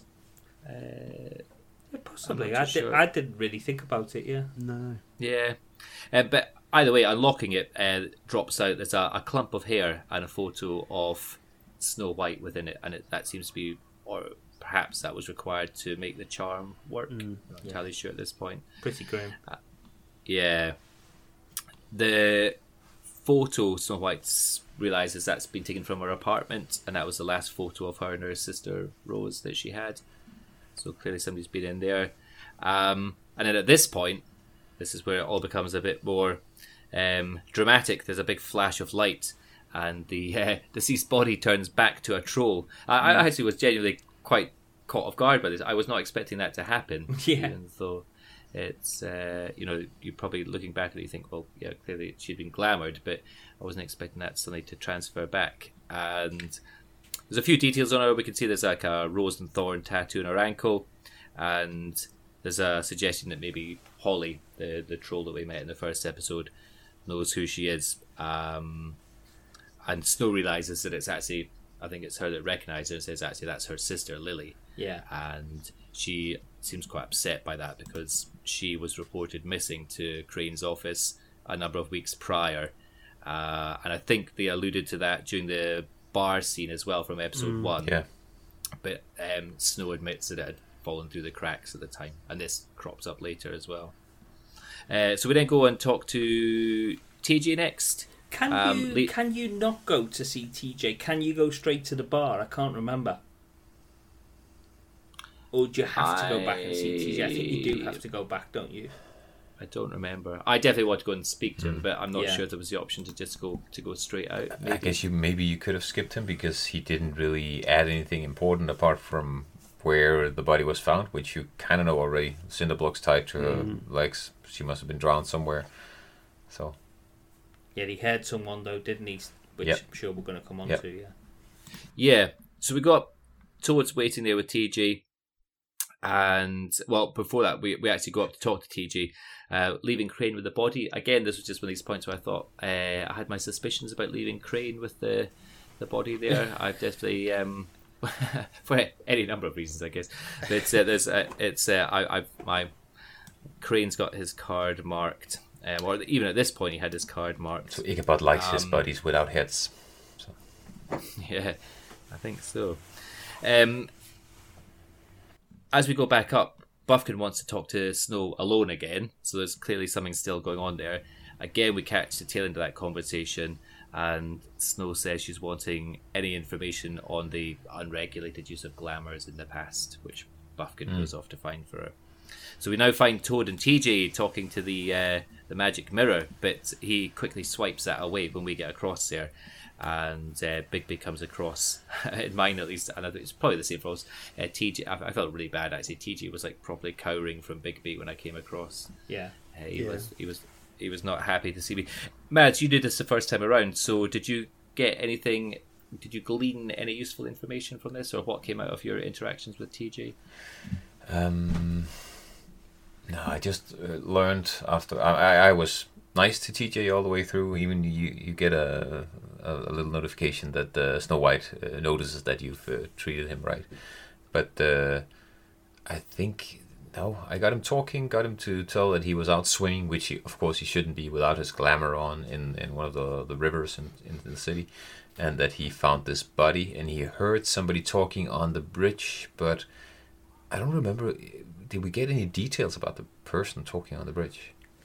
All he says, I mean, I'm sure it was the same as yours. He said he heard someone. Did he? Did he? Did the person say, "Stop laughing at me"? That's Yes, mine. Or something I, along I, those I heard yeah. stop or stop laughing. Yeah, or, stop but laughing, Yeah, yeah. I, I, I may have. Yeah. I may have. Yeah. But he says he didn't hear anybody else there, and he didn't hear anybody else laughing. No. Uh, Yeah. and he and he didn't recognise the voice. Yeah. Yeah, Yeah. U- so he's useless, been. really. Yeah, not a whole lot of use. Yeah. Yeah. So that, that's The, why um, I, I he's said also- maybe you could skip this part because I mean Yeah. after having seen the body, you don't really need what the information you get there. No. Yeah. He also is very scared of Bigby, uh, or he asks Bigby if he can smell some, when somebody's lying, and that's obviously when this information starts to come out. So yeah, we we effectively know that he was swimming out and about when he shouldn't have been, unglamoured, and uh, somebody has thrown the, the remains of this body that was glamoured off a bridge into the river where he was swimming. Um, I'd kind of, having given him a good grilling, um, just as they were on their way out, just as they were on their way out the door, I thought it was a good opportunity to stop him on their way out and uh, ask him where TJ's glamour was and uh, remind him that it was compulsory to, to, to be glamoured when you're out and about in public. You're and, such uh, an ass. I got, I, I got, I got, I got a very stern "fuck you" from Toad for that. So it's, uh, I think, I think I burnt my bridges with Toad. Sadly, um, So, so did any of you guys actually see what Toad was asking the, the mirror for? I I, I, I, I asked for it, but uh, I, I couldn't get any information about it. no, um, and I don't think we ever will. Did you guys then talk to the mirror? Yeah, Oh, I didn't. Was See, the no, I don't talk it, think you there? can. I don't think you can. See, this is. I think this is where it might be a bit different. So, I, uh, you know, like we said last time, what I do with this, I play through it, and then afterwards, like after I played the whole thing, I, I did look at a guide to see, you know, if there's anything I've missed. And Mads, I think when you, because you did it first, I think you get the opportunity then okay. to talk to the mirror. I remember the mirror getting smashed in my playthrough, and I can't quite remember how it does. That is on. I think that Oh, was that's in the, the end. season three. Yeah, Look forward. exactly. That's in the end. Oh, okay. Well, Sorry, oh, episode right. three. Look Yeah. forward. Yeah. Right. Yep, yep. But So yeah, at Mads had the opportunity to talk to the mirror and ask it about certain characters. Did you? I Mads? think so. Yes. Yeah. I, I, I tried to and I anything tried to figure out what Toad was looking at. So I, I feel like I uh, I asked uh, the mirror a few questions, but I actually am not sure right now. Yeah, well, we never got the opportunity. No, because at that point Crane enters and he is adamant that Snow White shouldn't leave the office. But uh, well, you get a choice here. You can let her do what she wants. Um, what I, I I told her it's I told Crane it was up to her, which she liked. But did Yeah. you guys choose anything otherwise? No, Nope. We all let Snow come Again. to the trip trap. So how, what's the Yeah. percentage Yeah. for you guys? Seventy-five point two for on mine. See again, the PC gamers just there's so much better people. Ninety one point nine percent let Snow come to the trip trap. no, so, Andy's so you, on, you uh, console gamers, like a fourth of you are like misogynistic pigs. I mean, I can live with that. I'll make peace with that. It's fine. um, so we move on. This is a this is a uh, pro. Sorry, no, not this one. The the, the, the next one. Um, this is also a good scene. So we go to the Trip Trap bar next. Obviously, we've already been there. Uh, the scene starts off with Holly, who we know, Gren, who we know, bit uh, Jack, who we don't yet know, but that's Jack Horner, isn't it? Mads, do you know who No. about Jack no, Horner? uh, well, it's Jack from Jack and the Beanstalk, but uh, No, it's it's not Jack and No, the yes, it Beanstalk. is. Jack Horner No, no, It's Jack Horner. It's little Jack Horner. it's sat in a corner eating these kids, and where along came a spider. And no, isn't it no, no, one? no. This is definitely Jack from Jack and the Beanstalks. It's not. mate. Ah, Okay, I thought it was. I, I can show you as the well. pages in the comics that tells you that this is Jack from Jack and the Beanstalk because he's he, On the extras, it definitely says it's Jack Horner, and Jack Horner's not Jack and the Beanstalk. Oh is he? wow, that's weird. Uh, it, it is. It is. Uh, look at the comics. It's definitely Jack from Jack and the Beanstalk. He, uh, I think, even doesn't he say something about the beans in this uh, episode as well?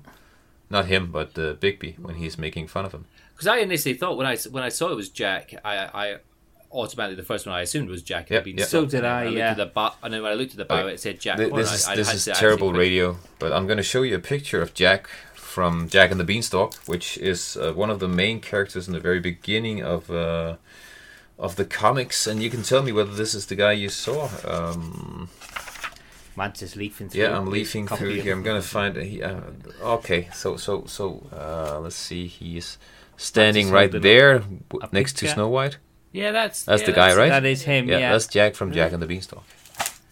Well, in the in the bio in the game, Okay. it says it's Jack Horner. Funky. Yeah, he's from a very different Okay. nursery rhyme. Yeah, he weird. the Maybe they merged so- those two in the in the comics. Yeah, Jack Horner and the Beanstalk in the corner. Yeah, Okay.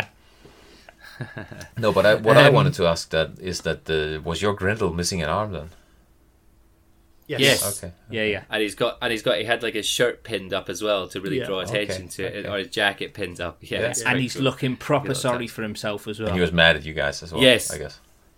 well, he's Uh, just looks cowed. Okay. Okay. Yeah, he definitely looks like he's been put back in his box. Which Yeah, I is was a lot wondering about that attention, because, of course, I didn't do that. So, uh, in in my playthrough, he was just mildly annoyed and nothing more than that. Yeah. Well, the um, the three of them are sat at the bar having a conversation, and it seems to be about someone and what their job is. And Holly's talking about how it's his job is to keep them safe in the woodlands. Are they talking about Bigby? Yeah. Yes. or was yeah yeah no, that's that's fine that's what I thought um, at which point Bigby and Snow White walk in Gren as you say looks very twitchy when Bigby walks in and in my playthrough Holly just took the whiskey bottle off the bar and put Yeah. it under under the counter she obviously she obviously knew what she didn't want any more trouble and clearly Jack, who has not really been privy to the goings on so far, or I think is just probably quite stupid, um, says he's looking for some entertainment, and obviously he sees Bigby, and he's like, "Oh, here we go! I, you know, here's here's my entertainment." And you're thinking to yourself, "This is probably not a very, this is not going to end very well for you."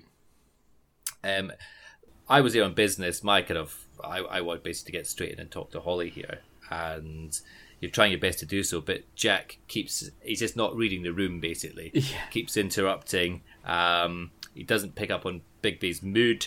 Um, and he also lets slip about the fact that uh, everyone knows about the body that got pulled out of the river. And I think that's because uh, Crane had released Tweedledee from the interrogation room. And I think the first thing that Tweedledee had done was to come there and blab about what had been happening because um, he also knows about how I was treating him as well, which they weren't they weren't too impressed about.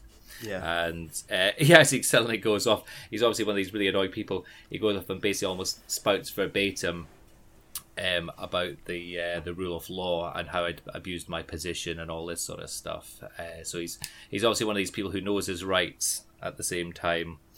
Uh, at this point, Holly obviously realizes that things are a bit more serious than than, than what he understands them to be. So um, she interjects basically, and she says, basically, find your off button now, and Yeah. shuts him down properly. Um, although he does keep uh, he does keep shutting his mouth off, and then you get the op. This is when you're presented with the option as to how you break it to Holly about her sister. Um, oh, I- and just bef- just as you're about to actually, um, surprisingly, uh, that's the. Oh no, you get the option to tell her first and foremost. Did you get what what line did you guys take with that one? Just straight out with it. Yeah, went Yeah. direct. But I didn't realise that he was about to tell her that it was her sister. I- I, Okay. didn't think he would just blurt it out, but he does in front of in front of everyone. Yeah, Yeah. And um, yeah, I did the exact same. Just basically told her how it was. But uh, Jack's uh, Jack obviously is continuing to mouth off at this point. But I, it was quite surprisingly, uh, Gren very quickly interjects and basically tells him in no uncertain terms to basically that's that's the end of the the conversation as far as he's concerned.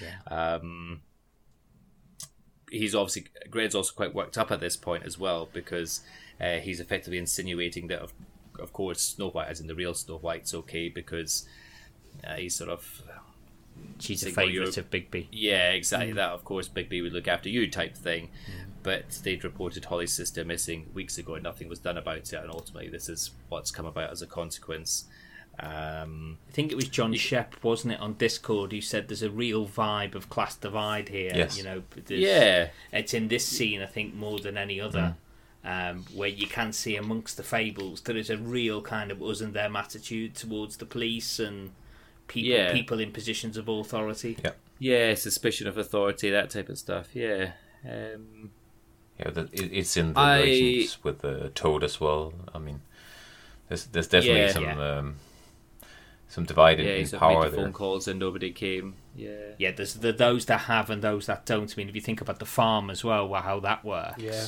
Yeah, Um, it re- there is a huge divide, isn't there, between those at the top, the Bluebeards and the Bigbys and the Ichabods and the the Colins and the Toads. so I, I think mainly Yeah. the farm holds those that don't want to or can't be glamoured.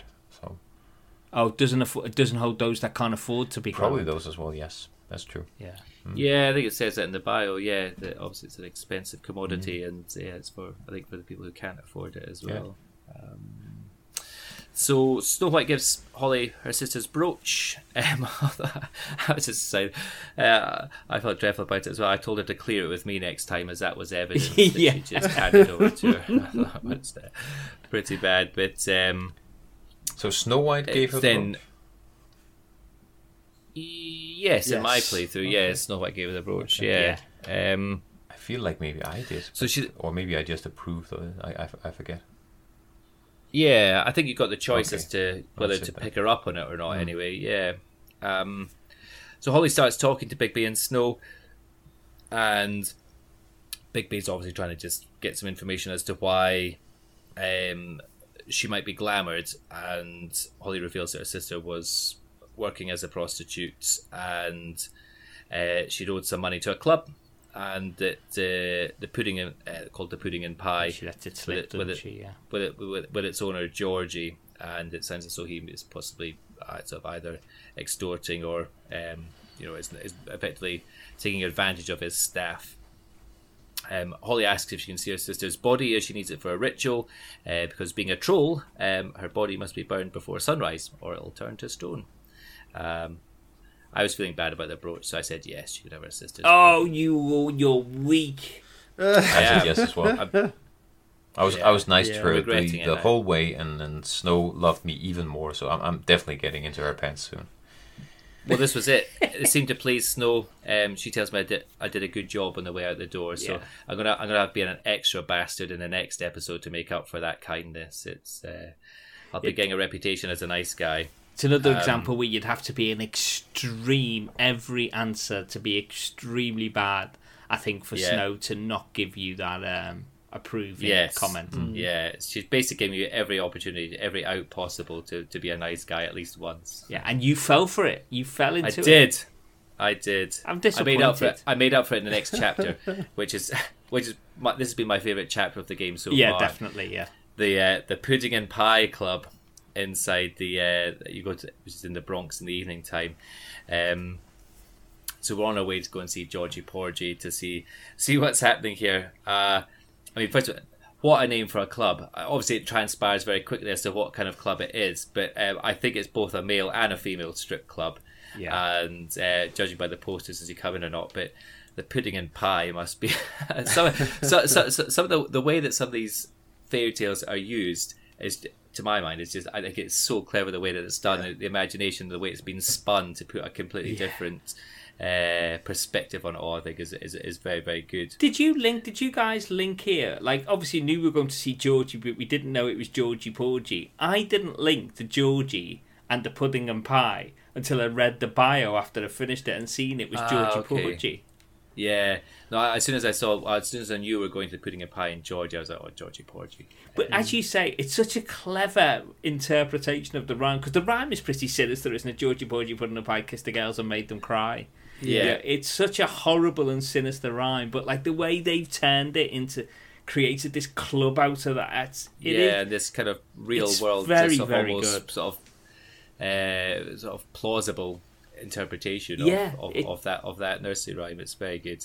Um, so uh, we get met outside by a club employee who you've kind of got the options of having a bit of chit chat or not with. Uh, but I just cut straight to the chase and said I was there to see Georgie, and she gets Bigby gets warned before entering the office that Georgie doesn't like to be disturbed whilst working. You know, probably in inverted commas working. Um, I tell her I don't really care how he feels, and she says, "Well, the two you'll get on just fine then." yeah. um, as you come in there, I, I thought this was some of the again just testament to the sound design. It's it, it, it really sort of captured perfectly the the the sound, the change in sound you get from when you're outside a club or just Yeah. when you're out in the corridor. The that sort of slightly muffled bit, you can really just hear the bass coming through it.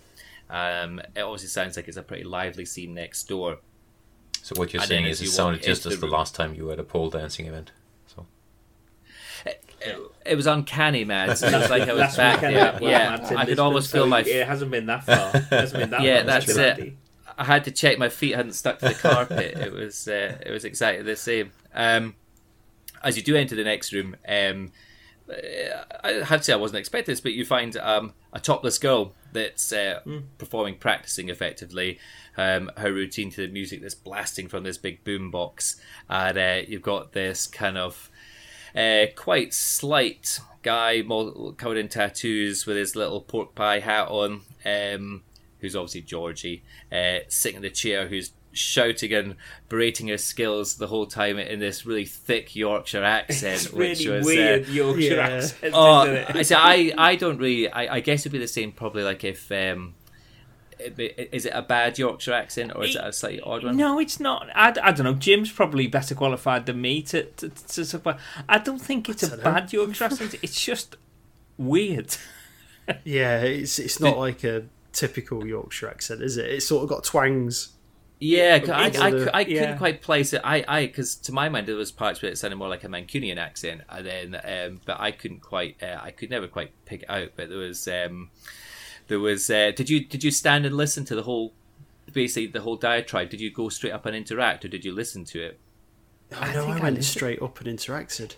No, I If- think if- I, if- I held back. Yeah. yeah, me too. If you get the opportunity, just um, it doesn't make for pl- particularly pleasant listening, but it's just quite uh, on some level. It's just the um, the uh, so, some like the one line. I, I love some of George's one liners, full stop that he comes out with, but. Uh, He's, uh, he's he's watching this girl dance. He's oh, you look like you're taking a shit type thing as uh, as he's ta- as he's as he's talking about her dancing. So it's uh, yeah, he's he's obviously not the best boss to work for. I wouldn't say- that becomes apparent very As, quickly. as soon as he starts to talk, I smile.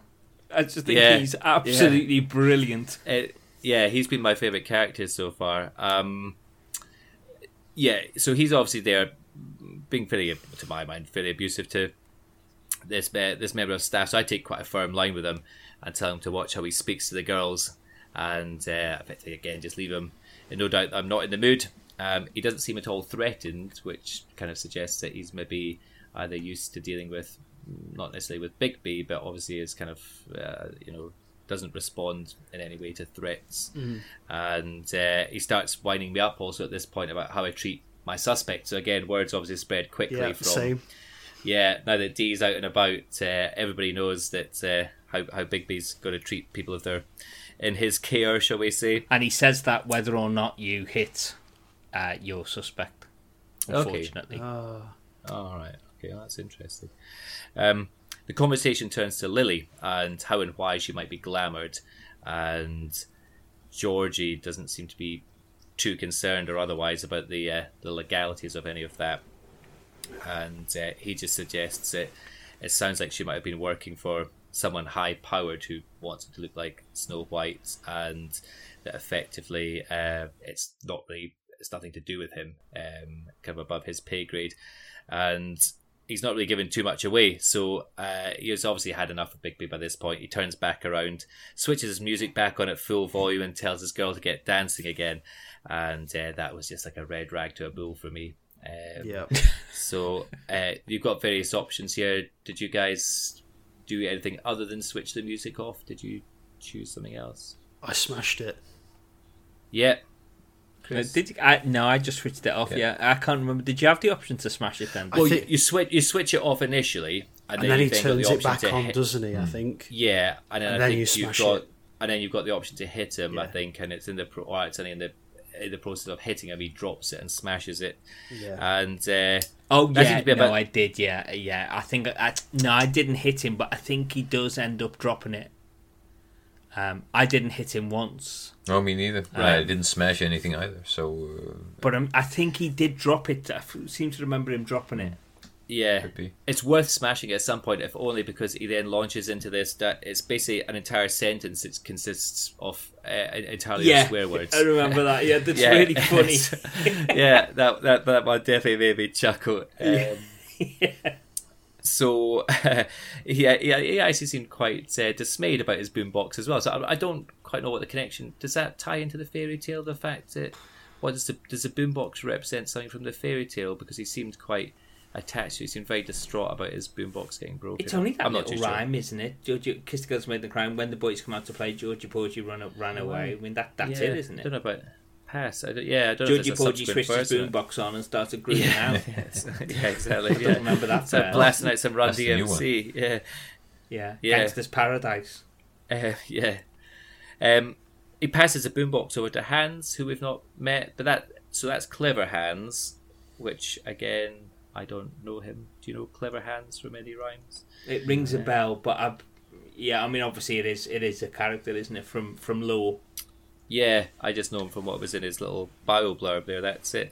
Uh, however, he's obviously not the smartest. He lets slip that there's a book containing details on all the girls that have worked at the club and their interactions, which obviously um, Bigby picks up on. George is understandably furious about this, and uh, he fetches his cricket bat um, that's got the um, the uh, the words "crowd control" basically etched into it, and uh, and and tells Hans that they're going to have to uh, they're going to have to discuss um, something about he's going to have to learn some manners or something like that. I think so. Um, but uh, this is the scene now where you get various choices about what you do at this point because had Bigby had Bigby already taken the cricket bat off him for you guys or Yeah. right? So what did you choose to do for the rest of this scene? So, I smashed whatever I was given the option. I smashed it. so I, I chose to destroy nothing, I- and I didn't steal any money. Yeah, I I I, I was I'd destroy something, and then on the next prompt I'd threaten to, and then I was going in that like, and then if he didn't give me the book or he didn't open the the safe, right, the next one prompt to get it'd smash it. So I did a little bit of both, but I never once hit him. Okay, yeah. Oh no, I think I hit him as well. Yeah, I d- yeah. Yeah, yeah. was it brutal. quite- yeah, Uh, yeah. only seventeen percent of players on the Xbox, uh, but on the PC it's probably like one percent. Uh, no, it's probably about ninety percent. But on the Xbox, only seventeen percent of players didn't hit it. So him. we're back to the fact that console players are, are bastards. Uh, 69.9% of the PC players that didn't high hit was 69%. That's what I'm saying. PC is the thinking man's platform. So only nineteen percent, seventeen and a half percent of Xbox players didn't hit him at It's all. actually quite good fun to see this difference in, in demographic, isn't it? That is funny, isn't it? It is obviously something to do with the demographic of the Yeah. player. Yeah, the mental age of them, I dare say. It's like anytime they get to, You you said they it. get to smash things, hit things. Shooty shooty bang bang. Yeah, yeah, yeah. Um, yeah, I'm the same as you, Jim. I basically turned him and his place upside down, and man. it'll be interested to see in a second if that has any effect on things or not. No, it doesn't. Full on, uh, full on Martin Riggs on the place. you you get to the same point no matter how you um, go through this Yeah. scene. Yeah.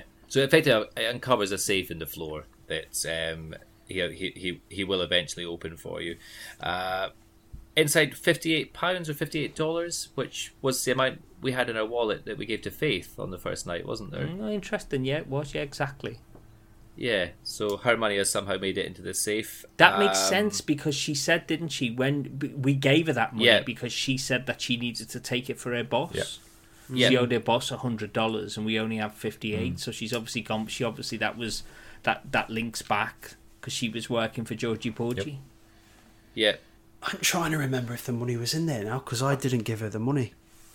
It, I guess it wouldn't be then in that case. No. Well, I, like it, I yeah. did give her the money because I didn't have any money at the bar, but I actually don't remember the money being in the safe. Oh yeah, Okay. it was there. Mm, it must have been because I definitely did give her the money. Me too. Um, yeah, and then the other point that comes out of that is that the uh, the book has basically got a list of within it of the um, the girls and their clients and which rooms they conducted their business in, and we can see that the last entry for uh, no pun intended for Lily was uh, Mr. Smith. Um, Georgie again is continuing to sort of plead ignorance, saying that he knows nothing about what the girls get up to. He just effectively provides a meeting point and takes his cut, um, and that's it. You get the point to have a wee. There's the opportunity to have a wee walk around here. Were you able to interact with any of? So obviously Jim and I had broken everything, but were you able to interact with the stuff, things like the TV and the neon sign and stuff like that? No. Did did it? Did it? No. So I, wanted I. I kept the old ludonarrative going here because in that very last conversation, you see somebody in the background peeking round the door. Don't know whether you guys noticed that. And Yeah. he's, he's distracted by it because he keeps glancing over at the door, and you just see someone peeking around. So I thought, I won't. I was tempted to just go and explore every nook and cranny, but I thought, no, I'll I'll keep the narrative rolling, and, and Yeah. went straight over to the door as quickly as I could. Yeah, so that's it. So we make our way through there, and we find out that it's basically the dressing room for the uh, for the club itself, and there's a kind of a set of pigeonholes or little locker boxes that are immediately there as we come through. Um, some things of note: there's uh, some some makeup that's lying on the floor, but there's also a note there that says, "Faith, thanks for covering for me tonight. Let's talk before you go over to the apartment, Lily." Right? Could somebody?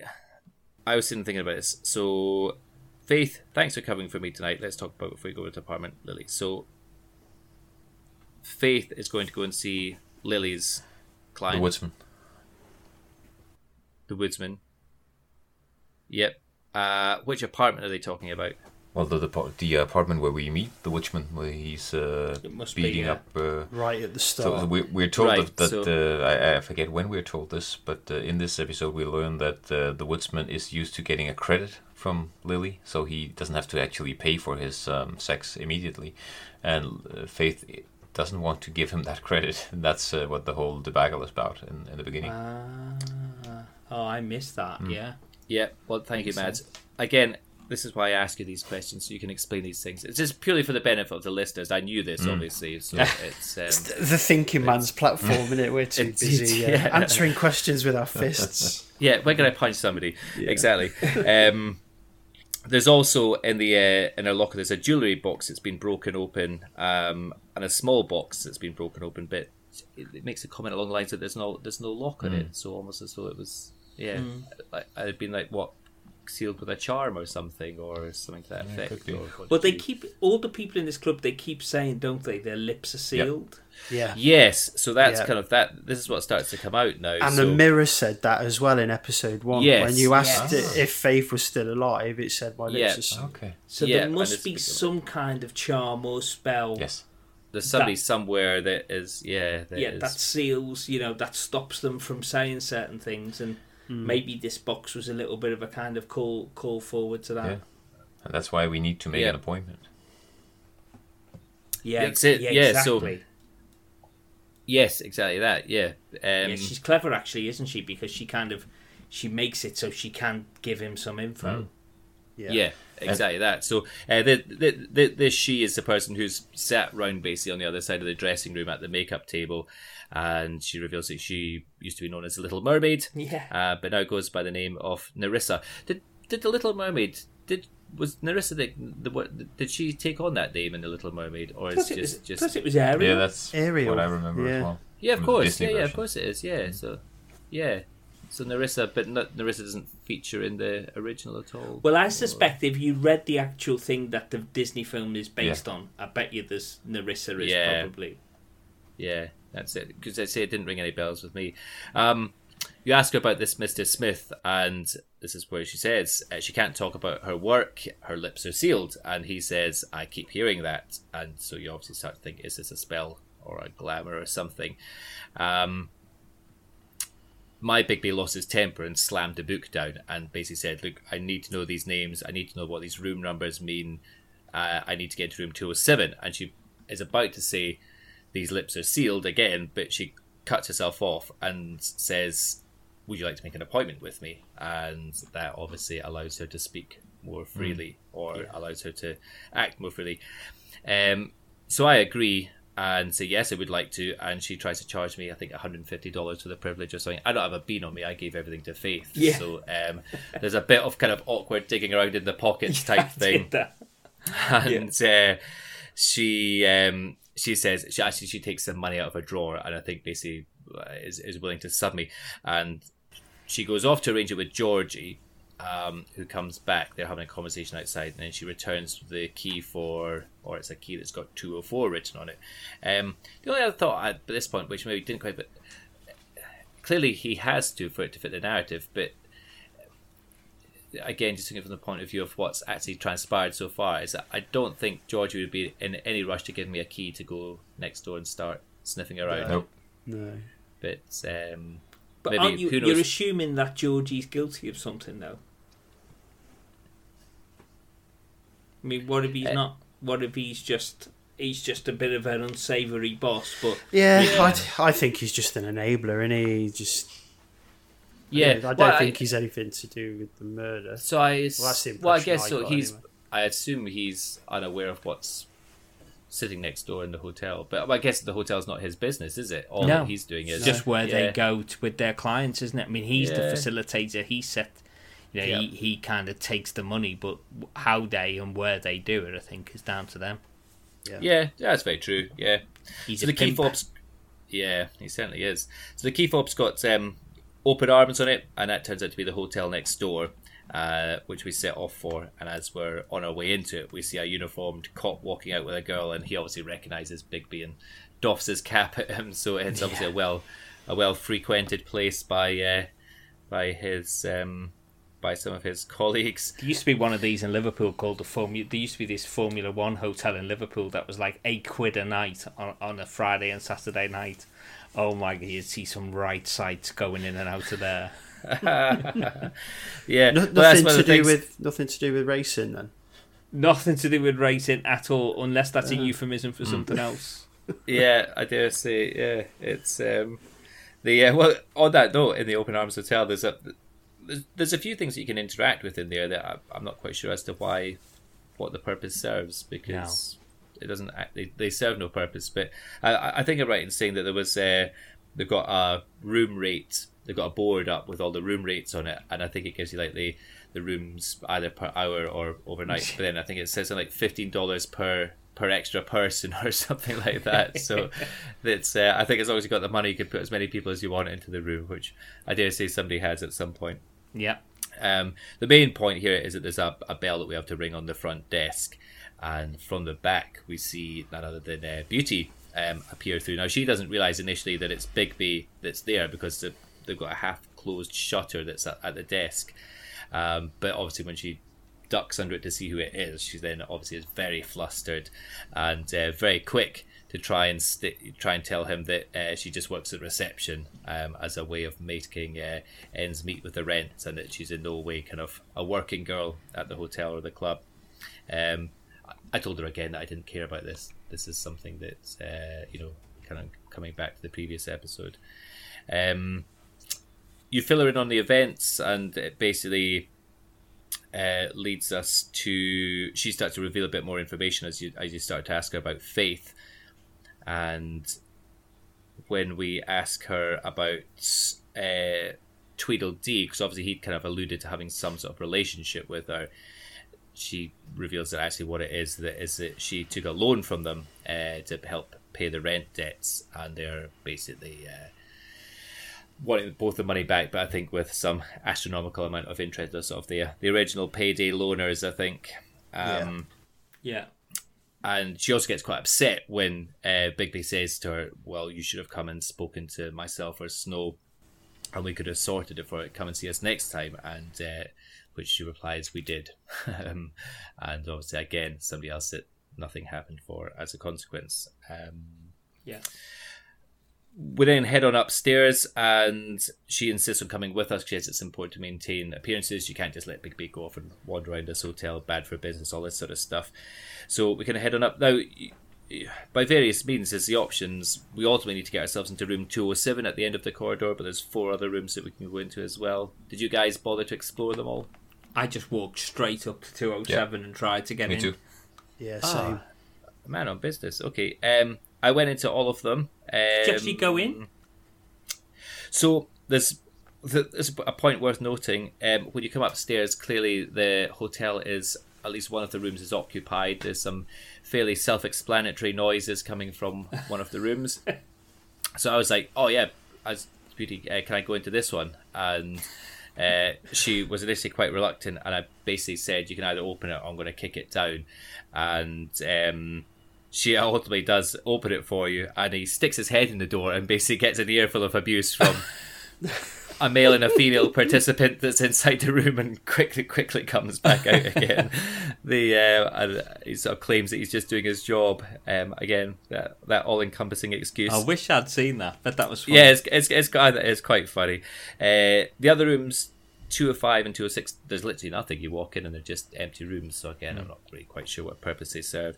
Uh, two hundred four, which is the one that we've been given the room key for. You go in and there was nothing of any significance there. So it's fairly pointless actually going into any of the other rooms because there's not one thing to pick up. There's not It's one weird. thing to. Yeah, it did seem. I, I it was that way where I was thinking in an alternative um, playthrough, would you maybe see something or get something? But no, nothing at all. But the game's Uh, trying to give you an illusion of like giving you more freedom, but really it's just giving you yeah, but you're literally walking do. into an empty room and then come back out again. Yeah.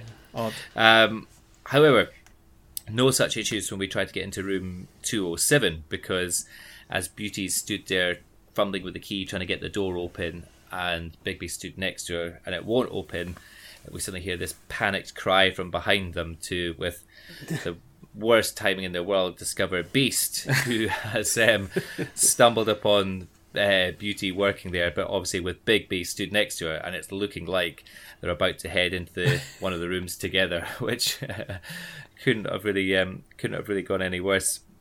It's all very convenient, but nonetheless, it does obviously serve a very important um, plot beat. So Beauty tries desperately to try and placate him and explain what's happening, but Beast has the red mist is descending on Beast at this point, and you can start to see him begin to transform. He's getting so his his eyes are turning him red.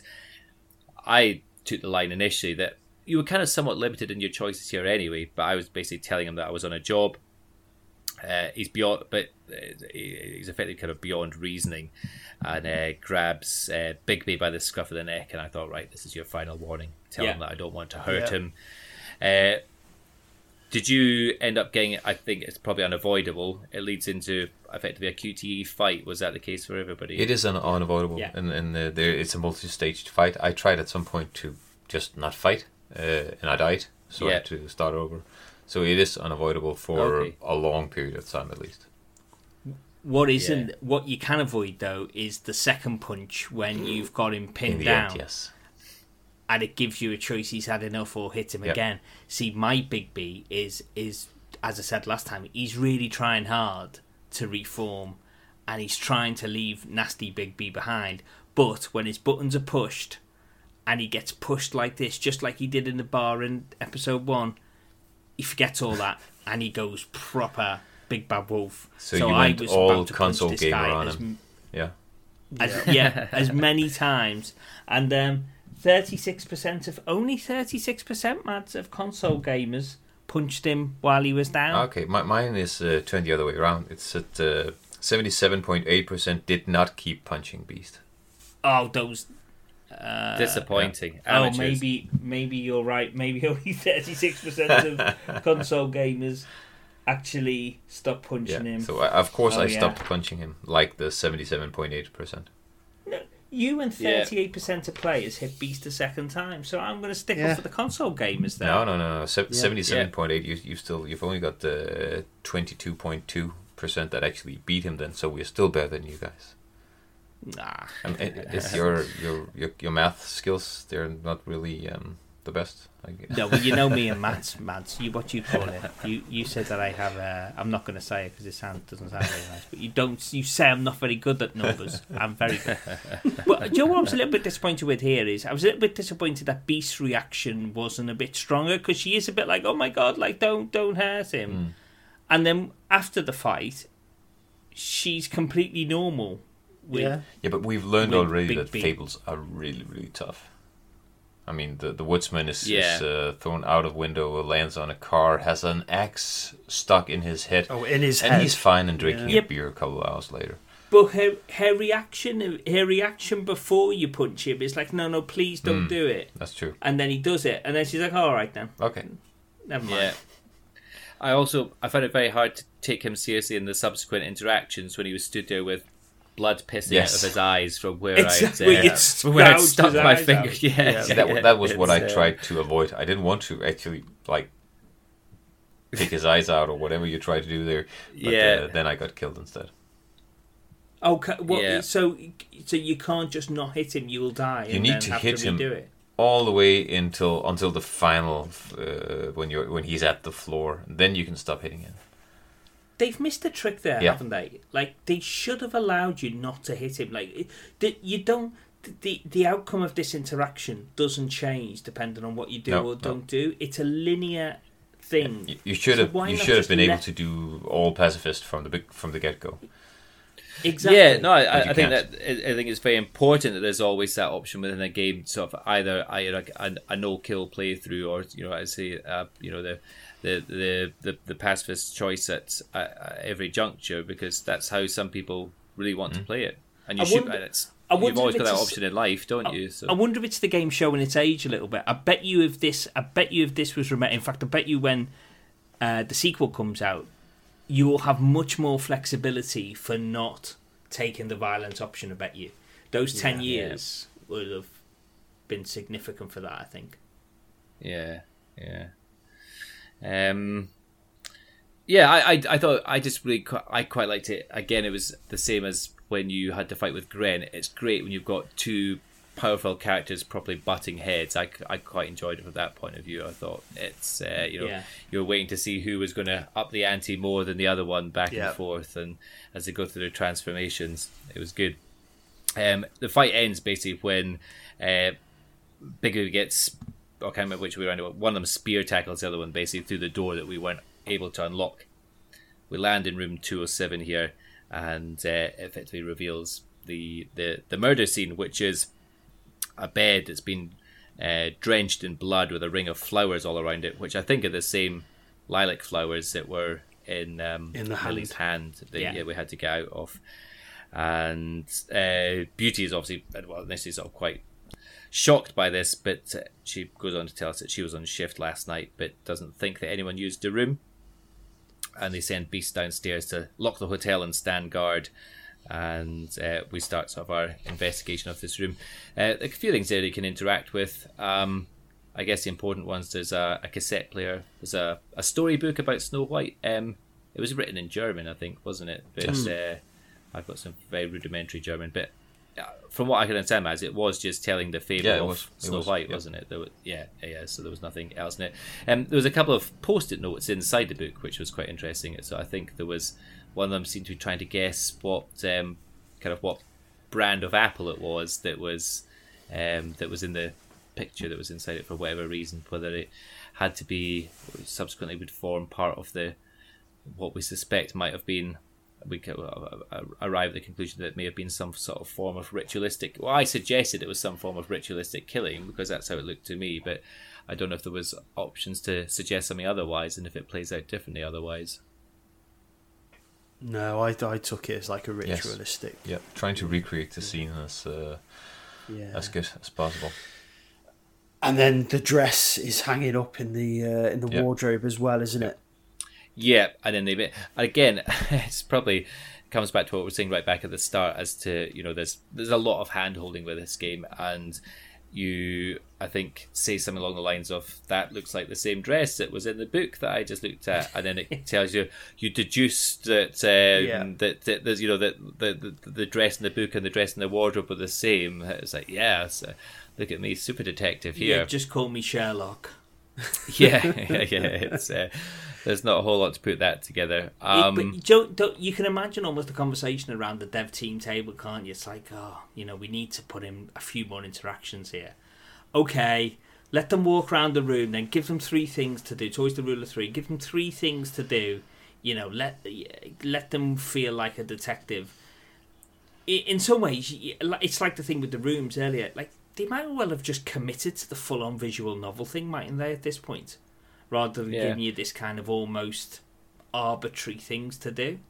Mm. yeah Just disrupts the pacing for me. So, so see, Did Yeah. everyone put the cassette in the tape player? yeah, yes Yeah, I did quite enjoy doing that. Anything that involves cassettes going into tape player is always fun, isn't it? you should get a tape deck, mate. I know. I do need it. I need a tape deck. I've got a beautiful Monkey Island Mm. soundtrack that I can't play. I've been listening Yeah. to mine. Yeah. Yes, yeah, I got looking at mine as well. Yes, I look at. I think we all look at that every time we Mm. record. It's um, I, d- I The- did, did have a little moment in this room. And I had to look for. I had to do a Google the apple? search for the apple. Yeah, Yeah, I couldn't find it Okay. either. totally I, missed it. Totally I was missed walking It. round and round because there was a couple of times where you could come back to Beauty and then there, was- you could say to her, "I think I'm done now," Mm. or "No, I'll keep looking." And then I'd obviously finished all the other interactions, and I went back to her and I thought I need to say to her, "I'm done now," and she'll escort me out. And there was no prompt. And I Nothing, thought, yeah. "Oh, is there a glitch here?" Yeah, and so I went back to the cassette player and listened to it again, and I thought maybe that'll prompt it to Mm. let me go, and still nothing. I thought I'm going to have to read, and I knew that because it's quite. The, the save points are not all that frequent in it, are they? Start of every like little like mini section, aren't Okay.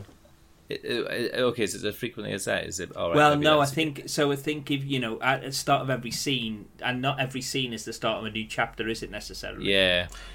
Um, I was Yeah. basically into. I was literally. I, I knew that I was probably right at the end of this session. I thought I just Mm. cannot be bothered resetting this or whatever. But yeah, as you say, lo and behold, after a bit of searching around, I realized that there was yes, there there there was an apple lying on the ground. Yeah. So- Um, There's like a big white thing around it. Not if you don't. No, pan, but the, the, the, the camera angles are very, very fixed in this room, and, and you need to be standing in the correct position to see that apple. So I, I get yeah. that.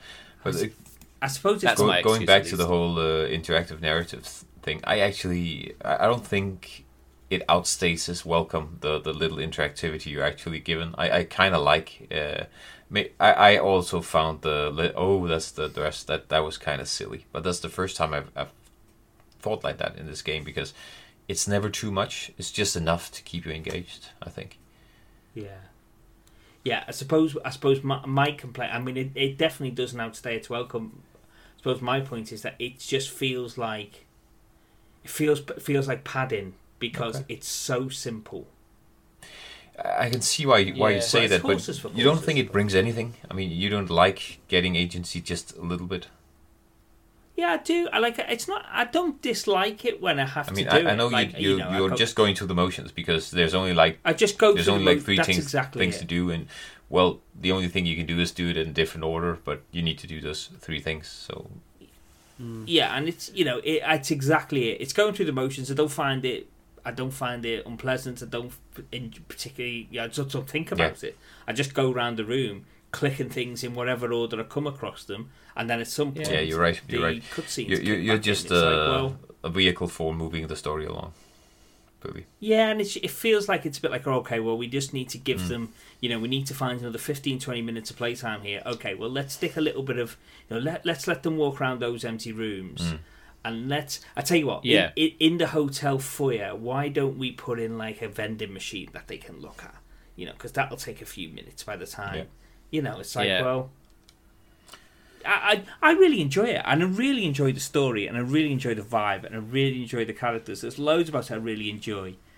Uh, it's like just guys, just commit to it, just go for it. You know, I don't need these little kind of interactive scenes actually because they don't bring anything for me Well, party. partic- particularly when they don't bring anything, as you say, you know, p- look, going across the sea, look at a phone and say the cable's been cut. yeah, Great. I know. You're like, What? what? What does this mean? I'll, I'll make Yeah. a note. Cable Yeah. cut. Yeah, yeah. No, I know. I, so they could do that. Those the bits where you are actually sort of picking up, you know, the bits of evidence or actually things you can properly interact with. Definitely, clearly, but uh, the stuff outside of that, no, they they they could have streamlined it a wee bit. I think. Yeah.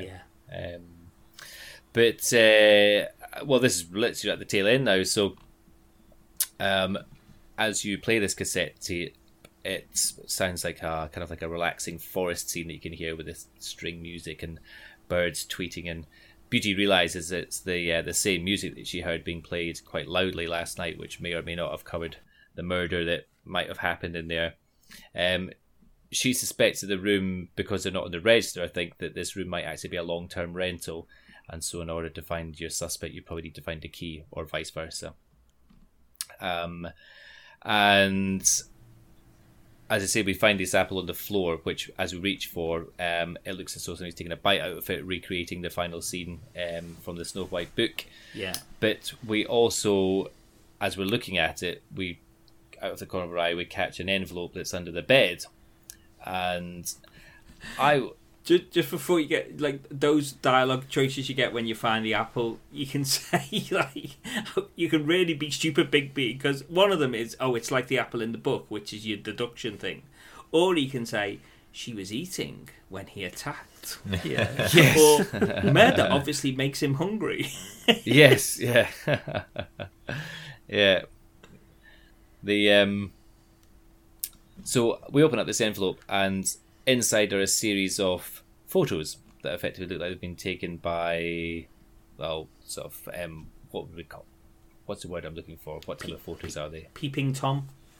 Yes. What's the proper word for those? Like private investigator Yeah. type photos. Yeah, but um uh now just to make sure that we clarify all this before we go. So these are showing Bigby from a year ago, is that correct? She says it was taken last winter. Last winter, okay. Do we know anything about last had I missed anything? Do we know anything about what these photos relate to? Did they have any significance or meaning to you guys? Not to me. No, I don't. No. I, I didn't put it to anything. No. No, that's fine. No, I just want to be absolutely sure about that, that I hadn't missed something somewhere along the way. Um, because Bigby, sort of by his reaction, seemed to be quite concerned by it. But obviously, to my mind, at least at this point, I was none the wiser as to what they were pertaining to these photos. So that's fine, as long as it was the same for you guys. Um, it then effectively kind of cuts back to show the same scene, but we realise it's Crane watching this scene through the magic mirror. Yeah. And He's been watching he- it all along. Yes, yeah. So he's been seeing all of this, watching all these developments. Uh, at which point he smashes it with the magic lamp, and that brings us to an end. Episode two. It's a good one. Yeah, there were a few good bits in that one. Yeah, you know, we kind of discussed the the pros and cons both in the of the game in general, but also of this this episode. But I thought there was some some real highlights for it. Um, Yeah. Any, anything that stood out as being that we haven't mentioned that stood out, or the things that we have mentioned very briefly? What were the parts that you did particularly like? Was there anything that you thought was particularly well done? Georgie Porgie, Um, I yeah, thought- go on, Yeah. sorry, Chris. The put in the pie scene was for me totally, my highlight. yeah, yeah, brilliant. Absolutely loved it. Yeah, same. That was a standout for the uh, for the episode, definitely. Yeah, I think that, and then the little QTE scrap that you had with Beast as well. I thought that was quite. Uh, again, just that you had these two um, juggernauts going at one another. It was all good Um, actually. I mean, an hour and twenty minutes or so, and it moves along at a really good pace. And you know, Yep. yeah, the, the the plot beats keep coming at you, and the new characters actually flew by. Actually, an hour and twenty minutes absolutely flew by for me. Yeah, Um, it yeah, was, yeah. it Well, was the, nice, really the nice enjoyable. lengths of episodes. Yeah, I, I totally agree. Do we Um, think do we think Crane's been set up, or do we think he's up to his eyeballs in it? It's a bit early to to have the actual culprit here, isn't it? So so Yeah, Yeah. I think I'm, he's. yeah, I'm thinking yeah, he's there's been set up. somebody else as well. There's a Yeah. huge number. Of, I mean, looking at the there's obviously probably on that book of fables there must be probably another the best part of another what 15 20 characters yet to be revealed yeah. or 15 or 20 sort of events to relating to the story on that note so uh, when i look at it have you got any characters missing from episodes one or two Yeah, I've got a couple Okay. of gaps. Yeah, yeah i've got one missing from episode one and two missing from episode two What, what do you mean missing? yeah. I can't rem- So, um, you know, when you go into your Yeah. book of fables, and it'll show you them, they're all on tiles basically, and each tile will have a, which I assume has got a number on it, which I assume is the episode number. Um, so I've got the, there's one tile with the number one on it that's Okay. not complete, and the same for and two tiles with the number two on it. So there must be something somewhere that I haven't interacted with, or something that I haven't picked up or done. Okay.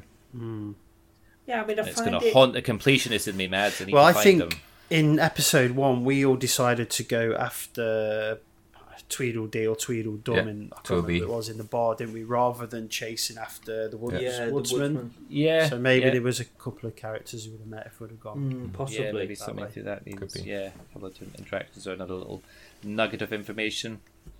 Yeah. Um, Hmm. Yeah, I, I mean, back when I was taking the notes, I was thinking, you know, I- I, I don't think there's uh, any, there's not really any value in mm, even trying to sort of come up with a theory at this point because it's far too early on. I think if anything, it's actually just muddied the waters more than anything else Yeah. after the last episode. So It, it's, Um, I'll make one definite prediction. It's not Ichabod Crane. I would agree with that. Yeah, I, th- I think that's uh, yeah. He's I just will- some I'd be happy Weasley old man that. who's obsessed with Snow White. Yes. Yeah. I wonder if there's a secret, there's a hint actually to his character in actually the, you know, if, if someone knew the character, knew the Sleepy Hollow story and knew his character, I wonder if like there's a voyeuristic side to him or something. Yeah, I Uh, don't know. It's been perhaps. years. It's been years since I watched Sleepy Hollow. Yeah, I don't Yeah. A long, long time. Well, so I think is it not that is it not the case? Did he not f- did he not have a love interest that ultimately he thought he was in with a chance with, and I think she was basically he ended up um, being completely spurned by her for somebody far more kind of handsome and wealthy and everything as well. Like I think Big it was like a, yeah, kind of like a story of kind of like love unrequited type thing. Um, That would make sense given what we're seeing here. yeah. Yeah, yeah, yeah, yes, yes, that would. Yeah, yeah, yeah, Because absolutely. he's about yeah. to be spurned, isn't he? Because she's going to end up with Bigby, and he's obviously quite You obsessed suspect with her. so? There you go. We've cracked it. Cracked it. Um, well, yeah, see, that brings a close this episode. So next time we'll carry on same format um, for episode three, which is called A Crooked Mile. So we'll see what that one entails. We always got a little flash forward to it. The thing I'm excited about most, I think, is that I think we get a fully transformed Bigby next time Yeah. around. It Yeah. looks like Bluebeard's running the show as well, doesn't it? Yeah, seen that sitting. Yes, like the- yeah, the- yeah. He was yeah. sat there in Ichabod Crane's chair, wasn't he? And Yeah. Uh, I forget what else popped up in that one. Actually, I, I sort of, I quite like the fact, I quite like the flash forwards, but I, I, I sort of almost just half watched them because I quite like it to kind of be revealed at the time as you play it, rather than hmm. Yeah, but they're just trying- revealing what they want you to Yeah. see, aren't they? that's So that's it's, very it's true. all part of the, the narrative. yeah, and they're quite good at it actually. It's, it's That's not like true. for some TV Yeah. series, I always turn off the, the episode when it comes to on the next show because they, they spoil Yeah. it for Yeah. you. But the, these, I mean, Yes, they, they're well, that's. I think handcrafted that's maybe to what- the choices you have made, and, and, and they only Yeah, exactly. show small glimpses, and s- they even try to deceive you a bit. So I, I like that. Yeah, that's very true. I've just been kind of um, maybe sort of bitten once too many about, uh, you know, with, uh, you see, when you've been watching it with a box Mm. set or something. So I'll pay more attention to episode three. Um, good. Well, before we wrap it up, um, as always, as to where to find us, we say it every time, but it, that's because that's where it is. Our Discord channel is where 99% of our chat and the action takes place. We mentioned it back at the start. It's where all, all of our multiplayer setups happen as well. Um, outside of that, we have got a Twitter presence, playthrough underscore pod. We are on both um, Facebook and Twitch, if you just search for a playthrough. And we've got an awesome, a very awesome new website thank you to Martin Stevenson, aka Deadlock. He has been putting in a bit of um, a good bit of work for that, uh, rejigging a few things and revamping it, and uh, I understand it's now looking quite the thing. It looks great. is, yeah. and the, the covers, the when you look at it all together with all the covers, it really does look re- It's really good. Yeah. Well so we'd encourage you to have a look at that. That's got all our back episodes, some further reading articles that relate to other game choices as well. So that's playthroughpod.com. Um, well worth a visit. Um, Should say you can download the episodes there as well as Yeah. stream them as well. Yeah, we were a bit behind because we were having issues with our host and thing, and I was being a bit slow. And um, but there we go. Yeah, it's now fully up to date. So big thank you to Martin. Yeah, as always, thank you very much indeed. Uh, gents, before we say goodbye, anything else you'd like to add? Anything else you'd like to mention? Any thank yous? Nope, that, that covers it. Yeah. You all good? Shout out to Dean Swain for the great cover on episode one, and be sending him a message in about five minutes Very asking him for another one. So yeah, big Yeah. thanks to him. As always, yeah, definitely. Good, good. All right. Well, in that case, gents, we'll wrap it up, and we will look to record the next episode again in fairly quick succession after this one. So, at some point over the next week to ten days, I think we will be in a position to get that done and keep the momentum going. So, I hope everybody else is enjoying the playthrough alongside with us, and we look forward to joining you next time around here on playthrough. Thank you very much, and bye bye for now. Bye. Cheers, bye bye.